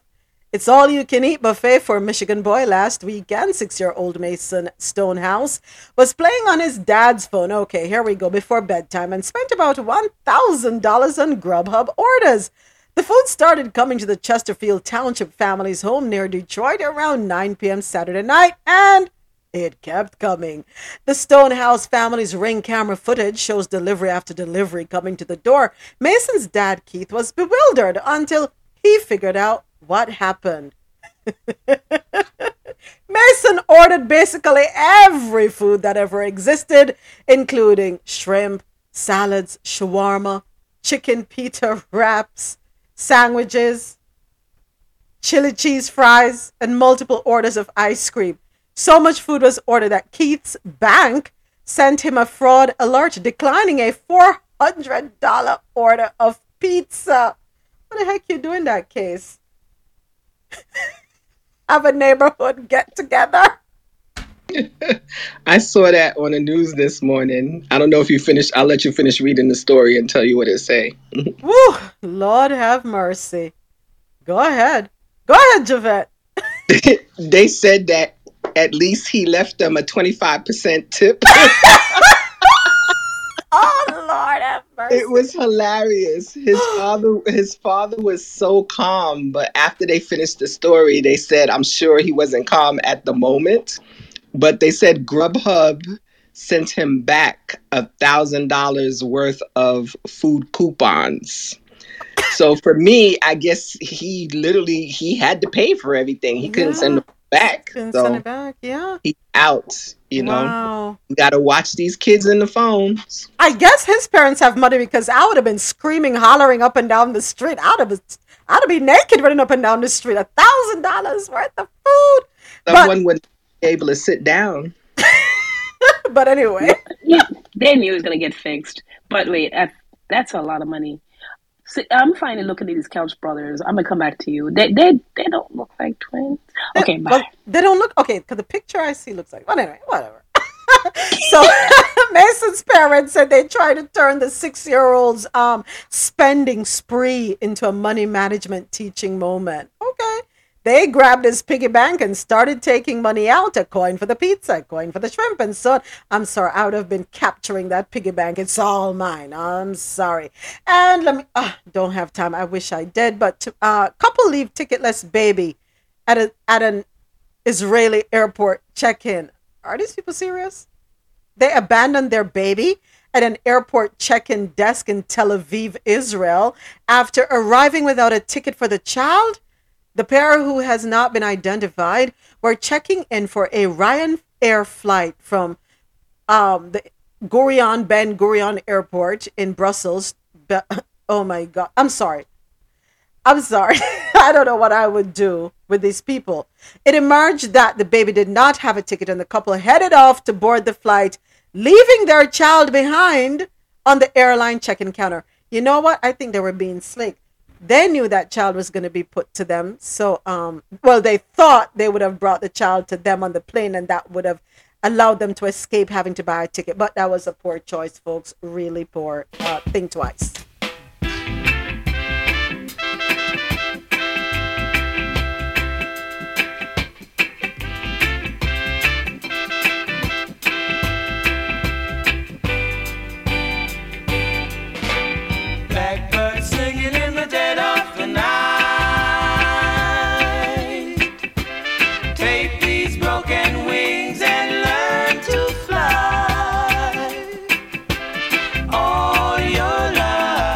Gotta give a big thank you to everyone that logged on to QMZRadio.com and JahknoRadio.com. Thank you so much for listening and continue to listen for that party vibe. Keep it logged on to JahknoRadio.com. And for quality music while you work or play, stay logged on to QMZRadio.com. Thank you to everyone here with me on Clubhouse. Thank you for the great conversation. Thank you for the shared views, the varying opinions, and the interesting perspectives. Thank you so much, everyone, for tuning in and joining me for Coffee In Toe World News on the Go. We do this every Monday through Friday, 9 a.m. to 1 p.m. Eastern, where I read the news and we share our views. Don't forget to follow me on Twitter at Me Media Moments, on Instagram, Moments underscore with underscore me underscore media, and on TikTok, Moments with Me Media. The mean everything is M I. Whatever you do, folks, wherever you go, do me this one favor. Please be safe. To my family listening on QMZ Radio and JahknoRadio.com, see you tomorrow morning, or see you tomorrow, I should say, 9 a.m. Eastern, because, you know, for some of you, it is what, 1 o'clock or later? Different time zones, but I do appreciate you tuning in. Take care of yourselves. This is Moments with me signing out. você.